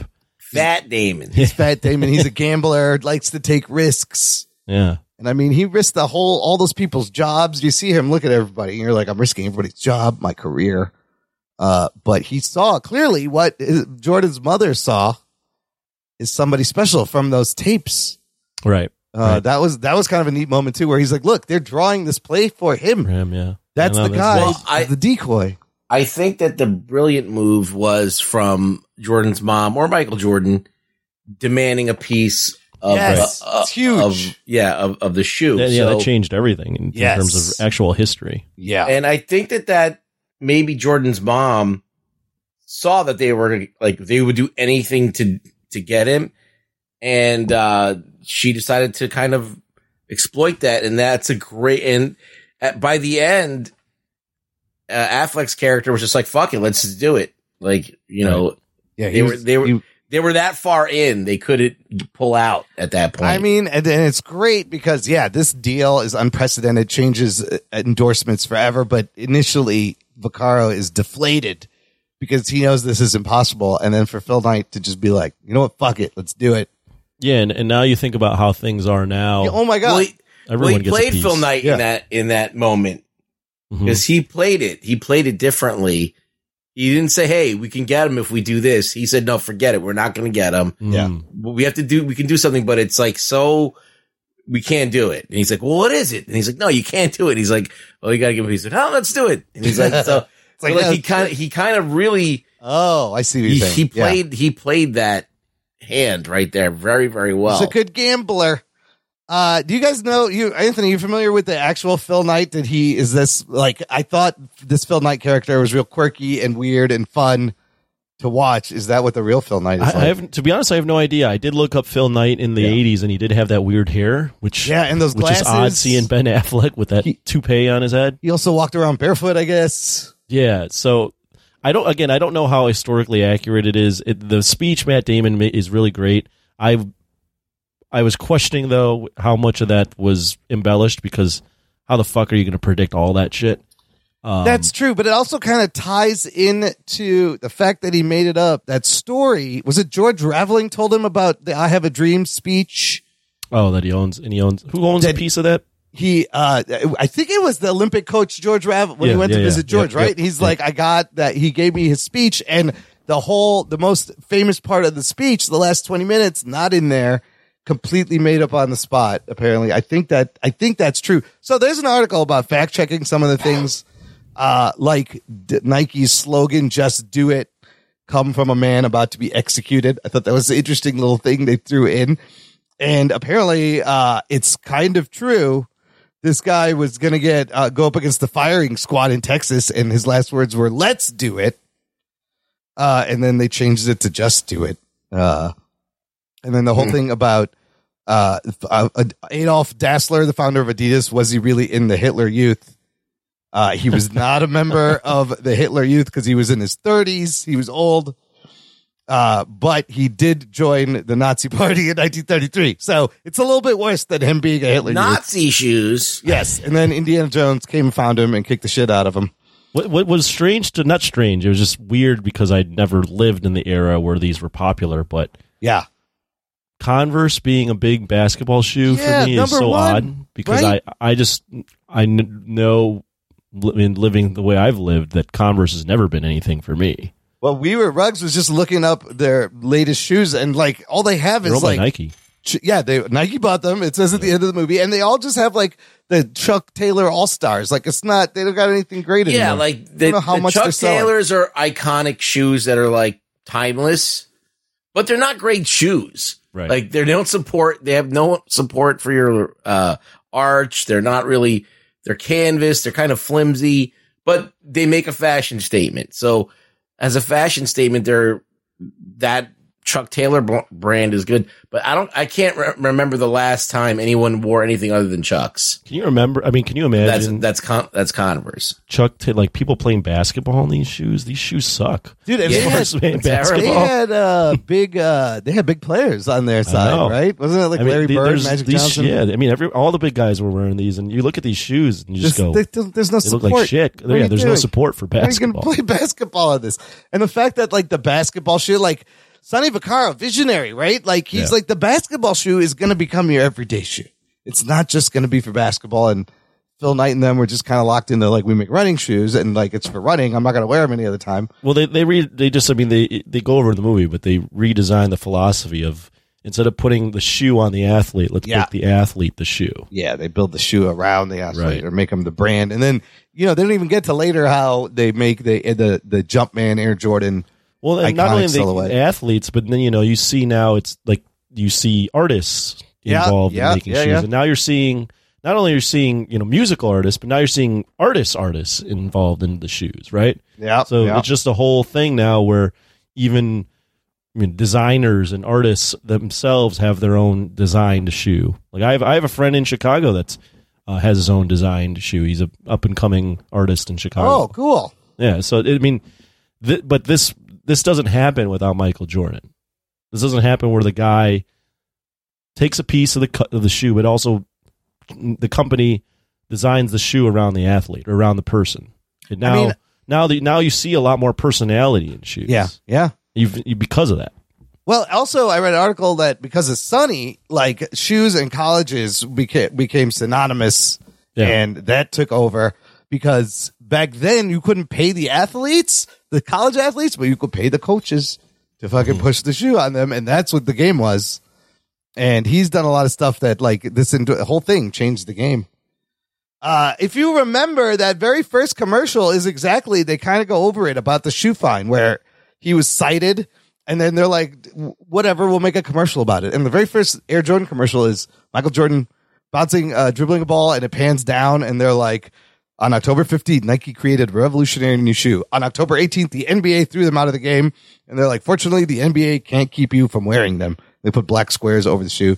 And that was the fucking first commercial. And I love how they're like, at the end, he's like, how much can a shoe make? $3 million? That's the highest. Fucking makes $166 million the first year. wow. And then every year they just continue to put out a new shoe and Jordan still makes $400,000 a year. Four hundred No, million. Oh, 400 million, million, Imran. from Yeah. the royalties is unbelievable Passive deal. income, yeah. Holy shit for doing nothing li- really.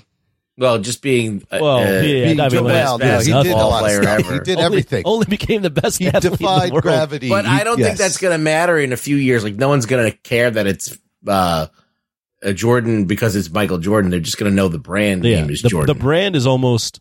I wouldn't say it's superseded his athlete as as someone that follows sports. I wouldn't say it's superseded it, but at some point it will. Yeah. The brand itself is just even stronger. It's that brand is living is going to be at least just as strong as the athlete. right. I mean, they can, yeah, they're never going to stop making fucking Air Jordans. It's not even Jordan. I mean, they play. Just- they, it's, yeah, It's like, what do you think is? everything. Yeah. What do you think is going to stand the test of time? Air Jordans or the George Foreman grill? What do you think?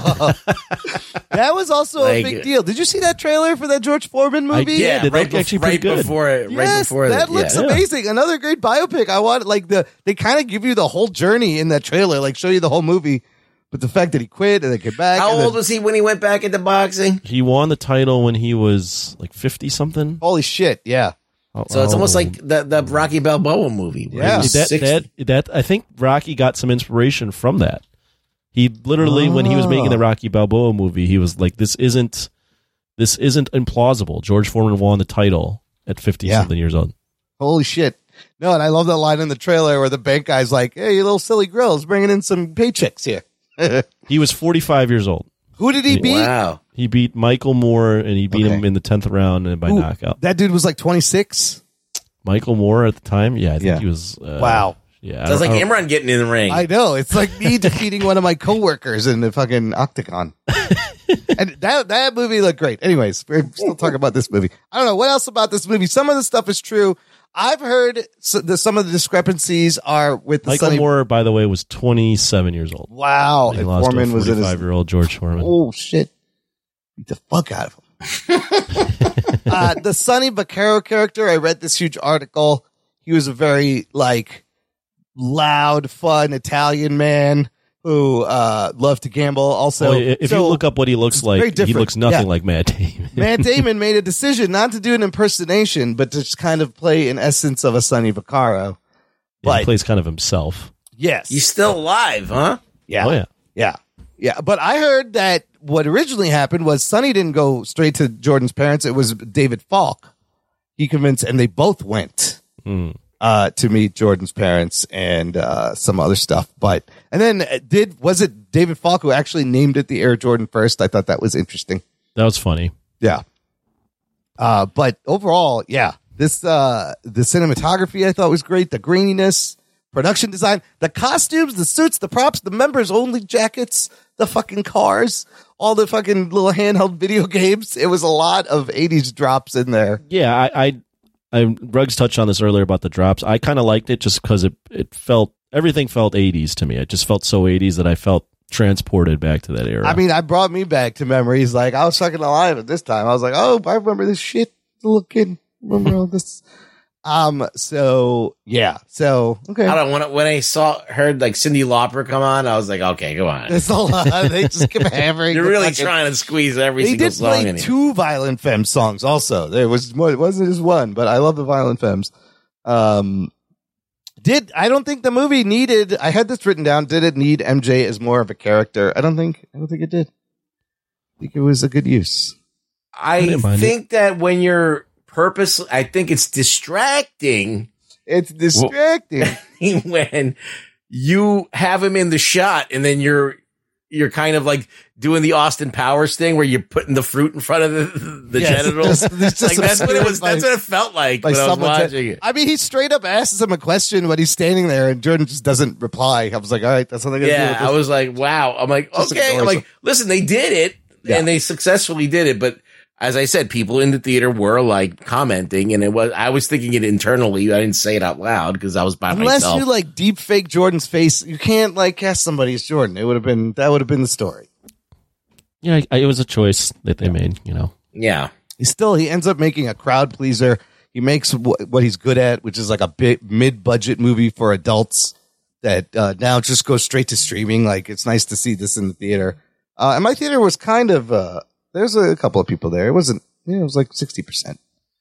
Uh, Yeah, so- mine was probably like twenty percent full, if that, ten percent maybe. All right, let's uh let's wrap it up. Final thoughts. What score would you give it, Anthony? Oh, I'm gonna give this an eight out of ten. Nice. It accomplishes everything it needs to accomplish.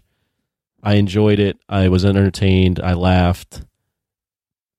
I wouldn't say you know. I, I don't know if I'd watch it again, Yeah. but uh, I liked it. I enjoyed. I enjoyed my experience, and uh, you just had a lot of talent on screen too. So Absolutely. you got a lot of yeah. talented actors and actresses bouncing off each other, and they're doing material that is fun in a way, and they- they write it in a way that makes it more fun than it, you know, really probably was in real life. Yeah, you got to embellish a little. I mean, No. Chris Tucker's accent, I don't know what kind of accent he's going for there, but I, I loved it. Anytime he was on screen, I was cracking up. Yeah, I need to see more of uh this new Chris Tucker kind of in these maybe a little older roles like that. Like it worked really well. No, I would say the same thing. Entertaining. Listen, top to bottom, strong directing of a strong script of a strong cast and strong performances. Like it has everything. Uh, it's a lot of fun and it's really funny. I'm, gonna- I'm gonna give it an 8.5. I will go 8.5. I really enjoyed this movie. Rugs, what do you got? I'm to go in the opposite direction. Um, I think it was a very good movie. It did suffer a little bit by everybody already knows the outcome of Sure, what happens. sure. And then you don't, and you have this weird thing with Jordan in there. And, um, uh, but I think it was a good movie. Uh, It's way better than average, and it's it's actually a solid film, like solidly done, commendable. Seven point five for me. I think it may uh, sc- uh, scare up some uh, Oscar nominations. Maybe It'd be yeah. maybe maybe there. Um, last thing, does anybody have a favorite uh, model of the Air Jordans or anyone they remember? The original was I don't. I Dope. like the the OG ones. Yeah. They're my the favorite. black and red. Well, the Jordan Yeah. ones is what everyone likes. Um, there, there was a shoe. I'm so I'm not a big Jordans. I'm not a sneaker big sneakerhead, surprisingly, but there was a shoe that he wore in the '90s. I don't remember which version. Uh, during like his last second run of the championship, which I thought were really good. I, I'm trying to figure out which which um, shoe that was. what year was that? Like near uh, Like like 96 or 97. 97, they were on 10, 11, 12, 13. 96 was 12. Uh, if you just Let's look see. up, just Google all Jordan Air models. Yeah, I Uh, don't remember which one it which one it was. There's I think it might have been 98. I don't remember. Those are the 13s. Who knows? But the Jordan 1s is what everyone loves. How much are those collectible? How much? I wonder how much like a pristine pair of those. If someone Oh, the has. Jordan 1s? Yeah, we'll go oh for Oh my it. god, I don't know. Those are probably Yeah. super expensive. A Real Jordan Yeah. 1s? the threes are very popular, Yeah. Uh, but I, I I'm partial to the ones myself. Yeah, I the think threes that are those- pretty that popular. that's just so so classic. Um, Including 2022, 37 versions of this shoe every year, almost Every year? What do you mean? Yeah, one model came out every year. Oh, one Since model's come out 19, every year. yeah, 84. Yeah. for the I most think part. the other ones kind of like blend in with other shoes a lot. Like there's a lot of shoes that look not as distinctive as those. I think. I think the the ones and the threes are with that with that whatever that fucking notebook composite notebook pattern. That's oh, nice. yeah. Yeah, that's on there. That like Yeah. that you instantly know that those are Jordans when you see them. Oh, the composition. I'm looking book at kind. GQ right now, Yeah, yeah. and they did a ranking in 2022 of the Air Jordans, and they have the threes as the number one, Oh, as the number one. and then the one is the number two. That was 1988. That What's made what comes in next? After that is the 11. The 11s had like the black top and then a little white strip and red Yep. Uh, soles. I think the 11s is what I was referring to. Those Okay. those shoes I definitely 95. remember. Yeah. yeah. And the fours. It is kind of cool to look at all the models throughout the year. The fact that they could still make this and they still sell and they're still hot and everybody knows. I mean, that when logo. people when they drop, people are they go, they lose yeah they their go shit. they sell out, and then people are, are buying them and reselling them. It's like a new iPhone comes out, man. People go crazy. Yeah, it was. I mean, this was before. Yeah. This was the, what people were doing. They were buying these shoes. All I know is I did grow up and going to public school in Chicago, and there was a lot of stories of kids getting fucking stabbed and shot. Oh, yeah, for the fucking- shoes. for the Yeah. shoes, yeah, and the jackets, the starter jackets. It was the starter jackets and the shoes. But They don't be wearing these shoes if you yeah, if you're in a tough spot. I was always into anything that like hip hop culture was into. So like there was a small time where I wanted to be a break dancer, and I learned some break dancing. And I was like, Whoa. Well, I was like ten, but you had to have Converse. You had to Mm-hmm. have the Chuck Taylor All Stars to break dance. That's what they wore. So I had to get those. Oh wow! Uh, and then Imran just I mean, dropping the. Hey, by the way, I wanted to be a break dancer. I did, I did, I did, I did. I But like to be dabbled. fair, everyone everybody did. Come Everybody on. did. Breaking and Beat Street was out. that was, It like the part of our culture. Yeah. It was like yeah, It was we hot grew up for a second. We grew up during the birth of hip hop, Yeah, so like yeah.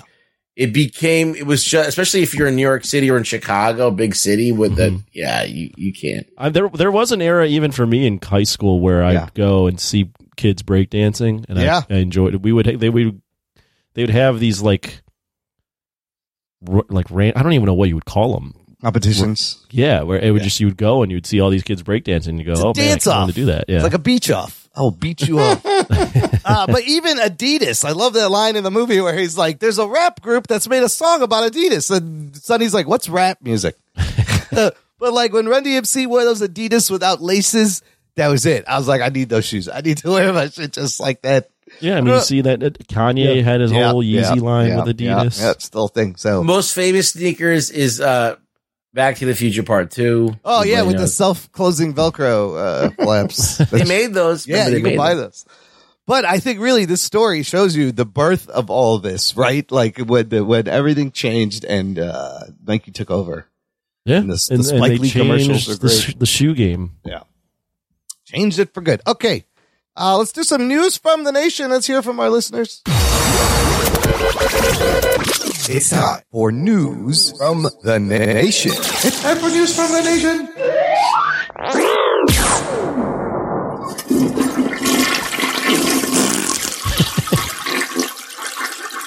It stinks. It stinks. It stinks.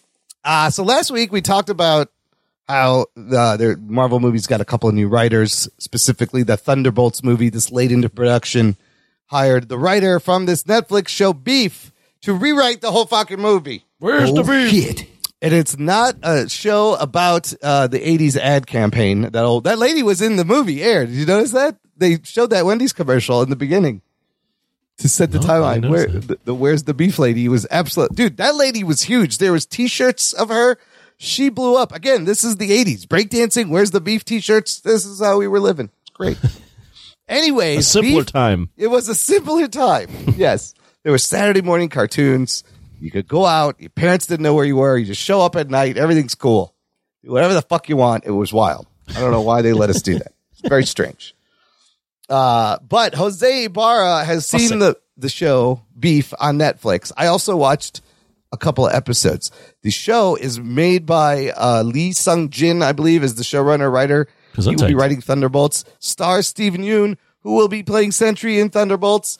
Uh, one episode is directed by Jake Schreier, who is directing Thunderbolts, and also stars Ali Wong. Here's his quick review of Beef on Netflix. He says, This show is great And another thing that Yeun is incredible in, this should put to sleep any doubts about his ability to play any type of character in the MCU.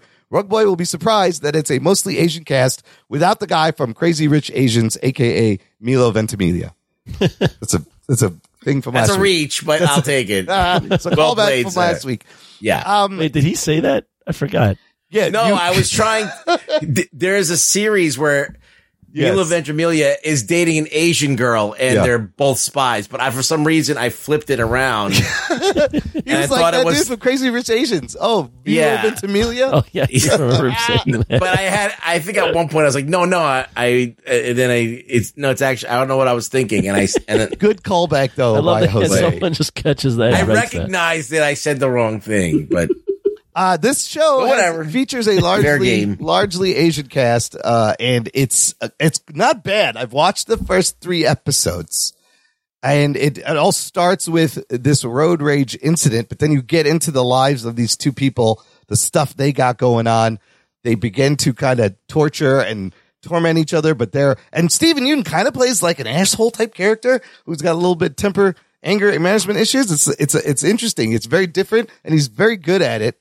Um, and it's, it's, this, it's stylistically the way they're shooting it. It's very cool. It's not bad. I'm going to finish it. So I guess I have hope for this crew if they're sticking together to do Thunderbolts.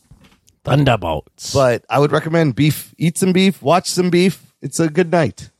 Unless you're Uh, vegan or vegetarian. Well, then you can eat, uh, Beyond Beef. You can watch Beyond Possible beef. Impossible Beef. Yeah. Uh, but yeah, check out Beef. It's very good. Justin Zwerner posted a graphic with a spoiler that I've heard about from the hot mic again, Jeff Sneider, with the caption, hope this is true. The rumor, I'll give you some spoilers. Spoiler alert. The rumor, he posted X-Men to be introduced in the MCU in Captain America 4. Oh shit. well, that movie's gonna need all the help it can get. You think so? You think it's that bad that they're going to shove this in? Yeah, Here's how this plays out according to Jeff Sneider. We, I think last week we mentioned he has said he's heard Red Hulk will appear in the movie. He also Nice. said he doesn't know if it'll be Harrison Ford doing the transforming, but it's probably going to be that General Ross. He also said Valentina Allegra de Fontaine will be working with five other villains that will be forming the Serpent Society. The Serpent Society's mission is to locate and extract a new kind of metal that's even more powerful than vibranium. What does that sound like?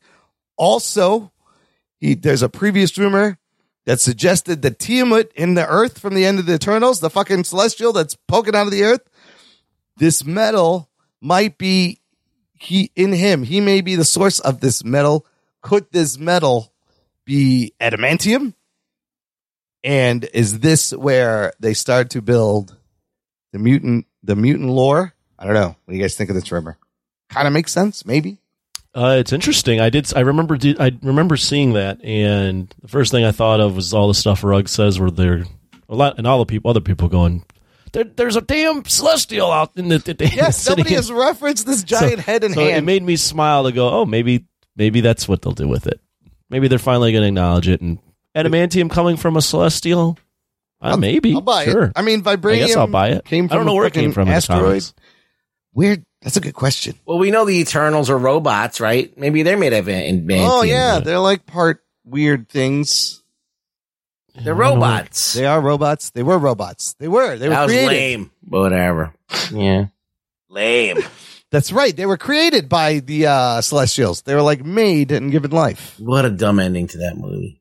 Uh, anyways, if if this is what Captain America needs, that's a lot going on. But then he's going to fight the Serpent Society.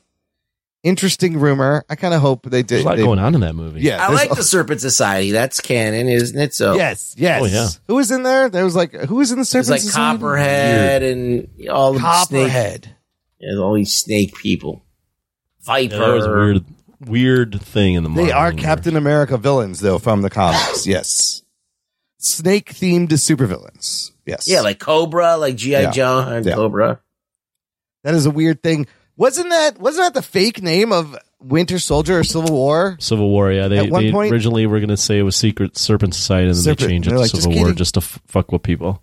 And now they're actually going to give you the this weird ass Serpent Society. All right, this one of them looks like dude, dude Scorpio from GI Joe. Yeah, one Yeah. of them was uh, Crossbones, wasn't he in there? Oh, old Frank Grillo. Oh shit! I had a Frank Grillo story I was going to put in here. He's been uh, talking to I think James Gunn and DC for a superhero role. Oh Uh, yeah, or is it the MCU? I forget. He's talking to one of them. no, he's got. He's, Oh no, he's left the MCU. Yeah, it's DC. I think he's kind of bitter what that that Crossbones didn't pan out, and it didn't. They kind of they just they killed him off and uh, didn't do anything with him when he could have had something. Right? Do you think they could have done something with the Crossbones instead of just fucking killing him off as right when he comes I, back? I never think I never thought he should be Crossbones, but uh, he should have been the Punisher. That's it. and uh, but I mean, Crossbones is fine. And Beastie got to be that. I think he's going to be uh, if he does sign on to DC, he's going to be fucking uh, what Deathstroke. Oh, he would be a good Deathstroke. He kind of looks like Manu Bennett, who Yeah. did. Who No, but you in- had uh, the Manganiello also in Yeah, but he doesn't. He doesn't want to do that anymore. in the Snyder in the Snyderverse. He's Yeah. a Snyderverse guy, so they're going to Yeah, scrap it and start, Start over. Yeah.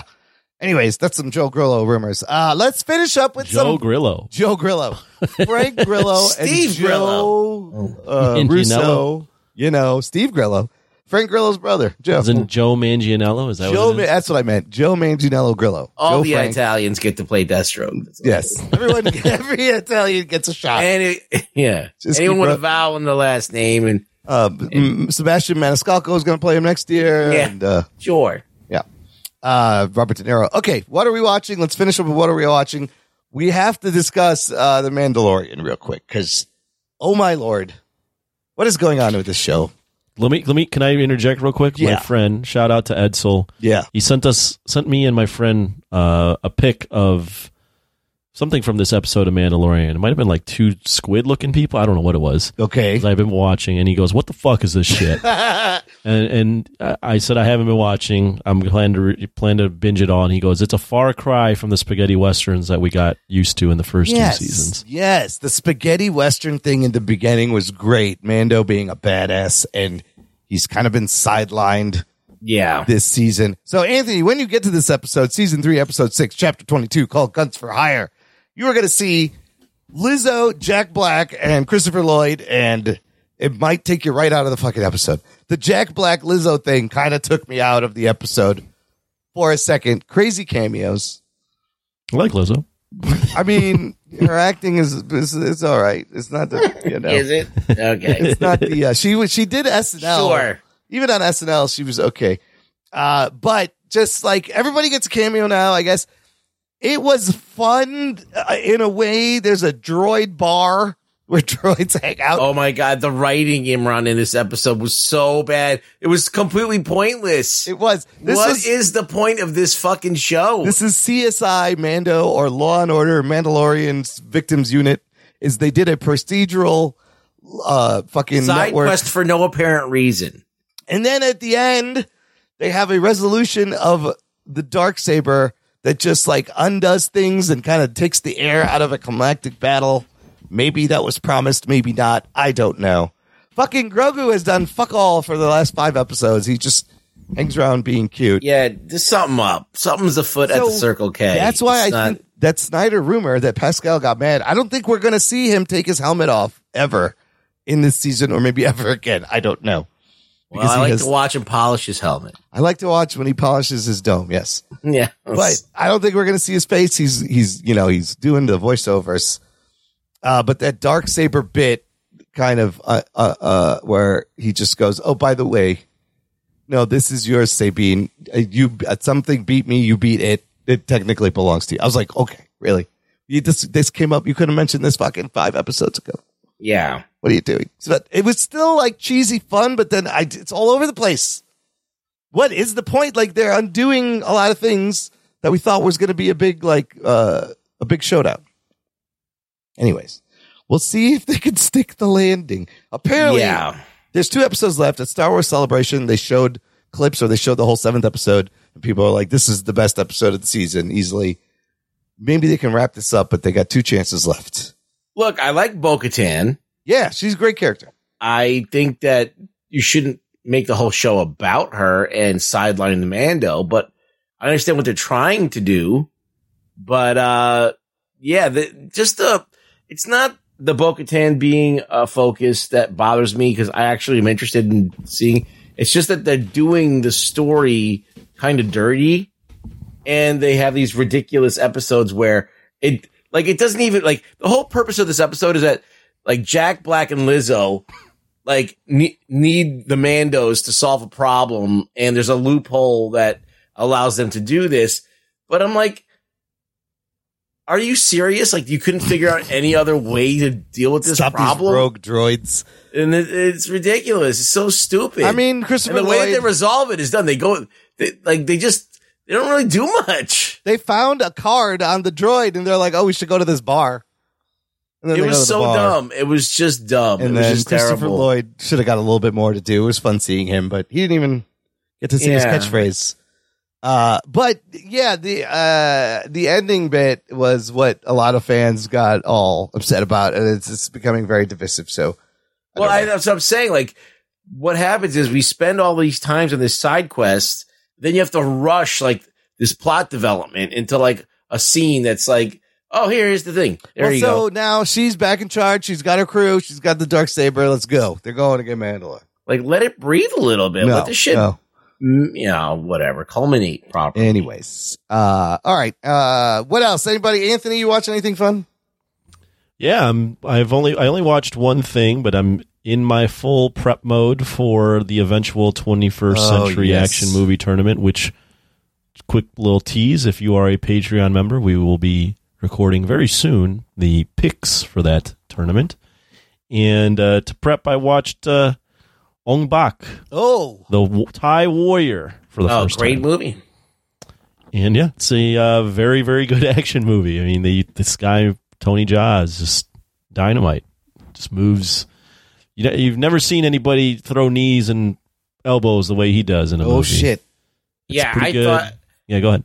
I thought I was done seeing new shit, and then all of a sudden this movie came out, and I was like, oh, Damn, someone can do some new shit that I haven't Yeah. seen before. from 2003. Yeah. 2003. Yeah, it was it was a good movie. It is a little in terms of the editing and the way it's um the sound and all that. It's a little corny at times.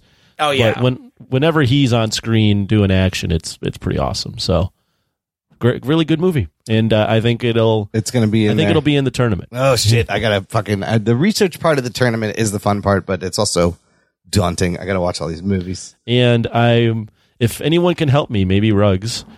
I, I was trying to watch Old Boy, the 2003 Korean Uh-huh, movie, and, and I uh-huh. can't. There's not a, right now. I can't find it on streaming. Really? Yeah, I mean, I have it on vi- I have it on DVD. DVD. Oh my god! Where this movie it doesn't seem to be. Oh shit! not a- yeah, it's available. not a- I, I would I would go look at uh, alternative. Uh, I would maybe try. we will, we will discuss after Yeah. the show is done recording. we might have to Sure. buy the disc. We might have to fucking find the disc and order it from some fucking. DVD I I would love service. to watch the old original Old Boy, but Oh, uh, interesting challenge. find it. Okay, good challenge for the listener. We can Yeah. see old, old boy. Find old boy. Old Boy. So Okay. that, that's all I've watched though was Ong Bak. Okay, Rugs. Uh, you watch any Frank Grillo movies this week? yes, I did. You Oh, did. God. How did I know that? Oh my I god! I did. I watched the Lamborghini movie where he plays Lamborghini. Get the fuck out. And Um, it's a okay movie, I guess, if you're interested in cars and the car business. Um, like the first half of the movie is like young Lamborghini, which is not played by Frank Grillo.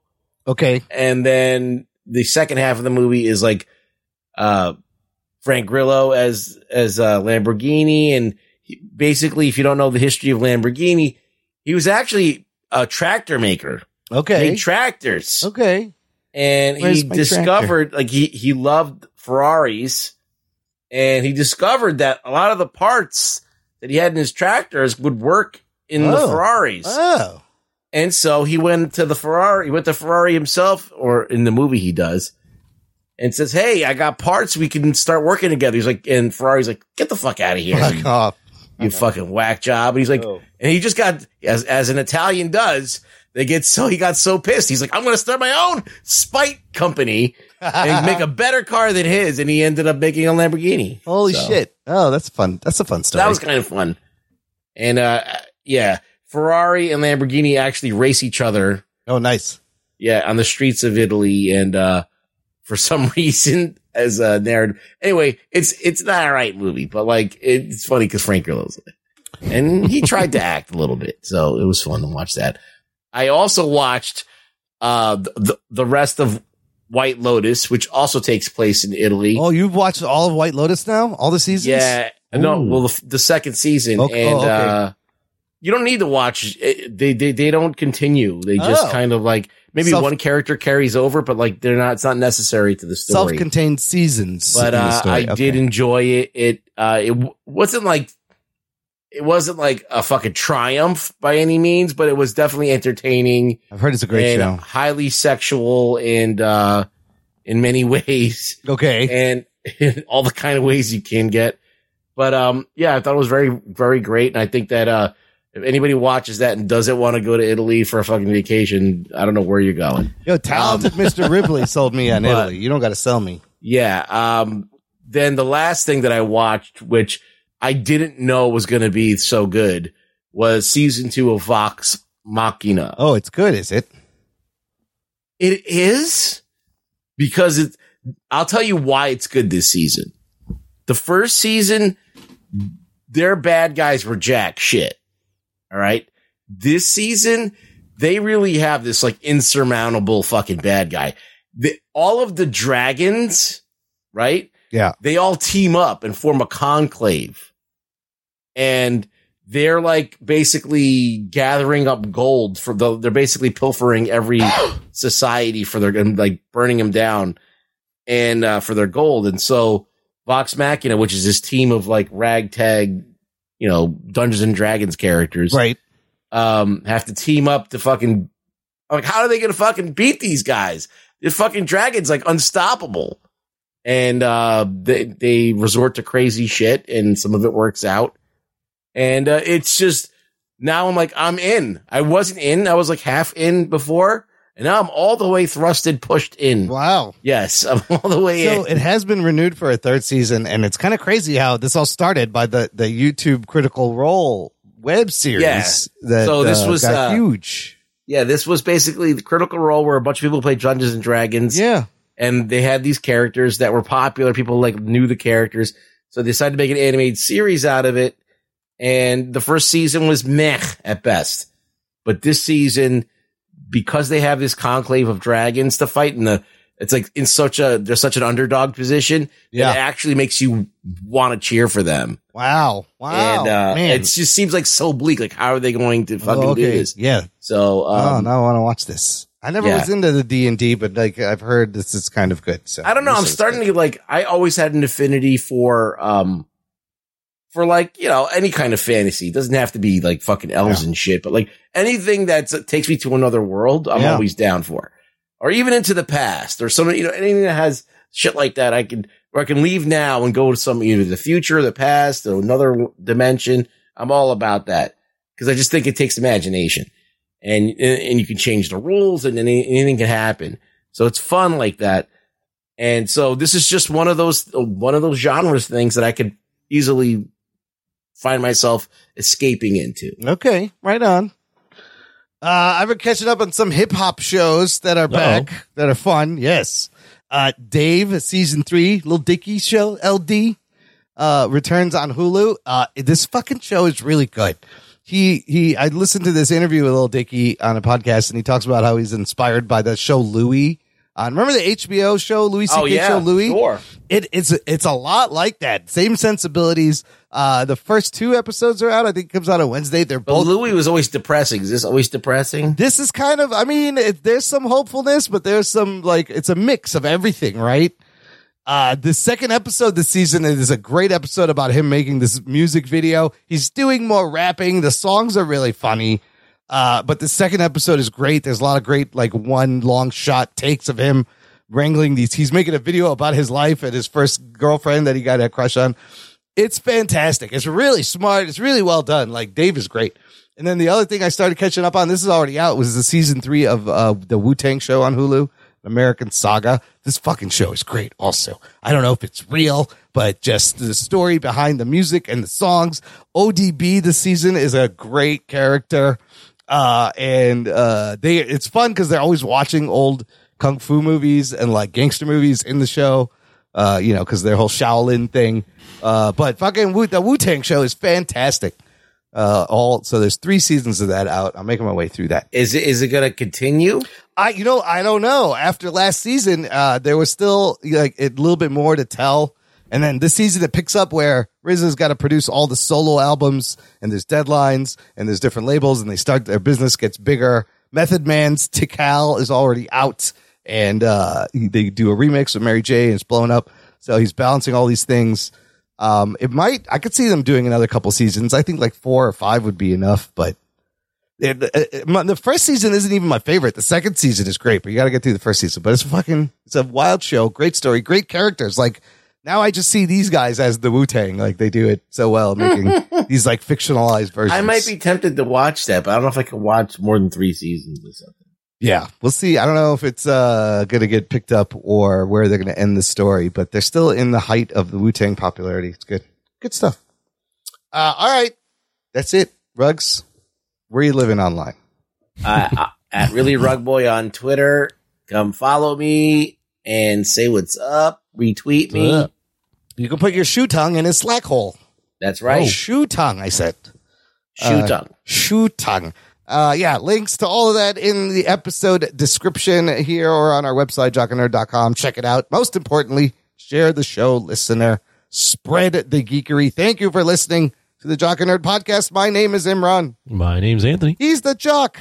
He's a nerd. We'll peep you next time. Ah, yes. I see that you know your judo well. My balls was hot. My balls was hot.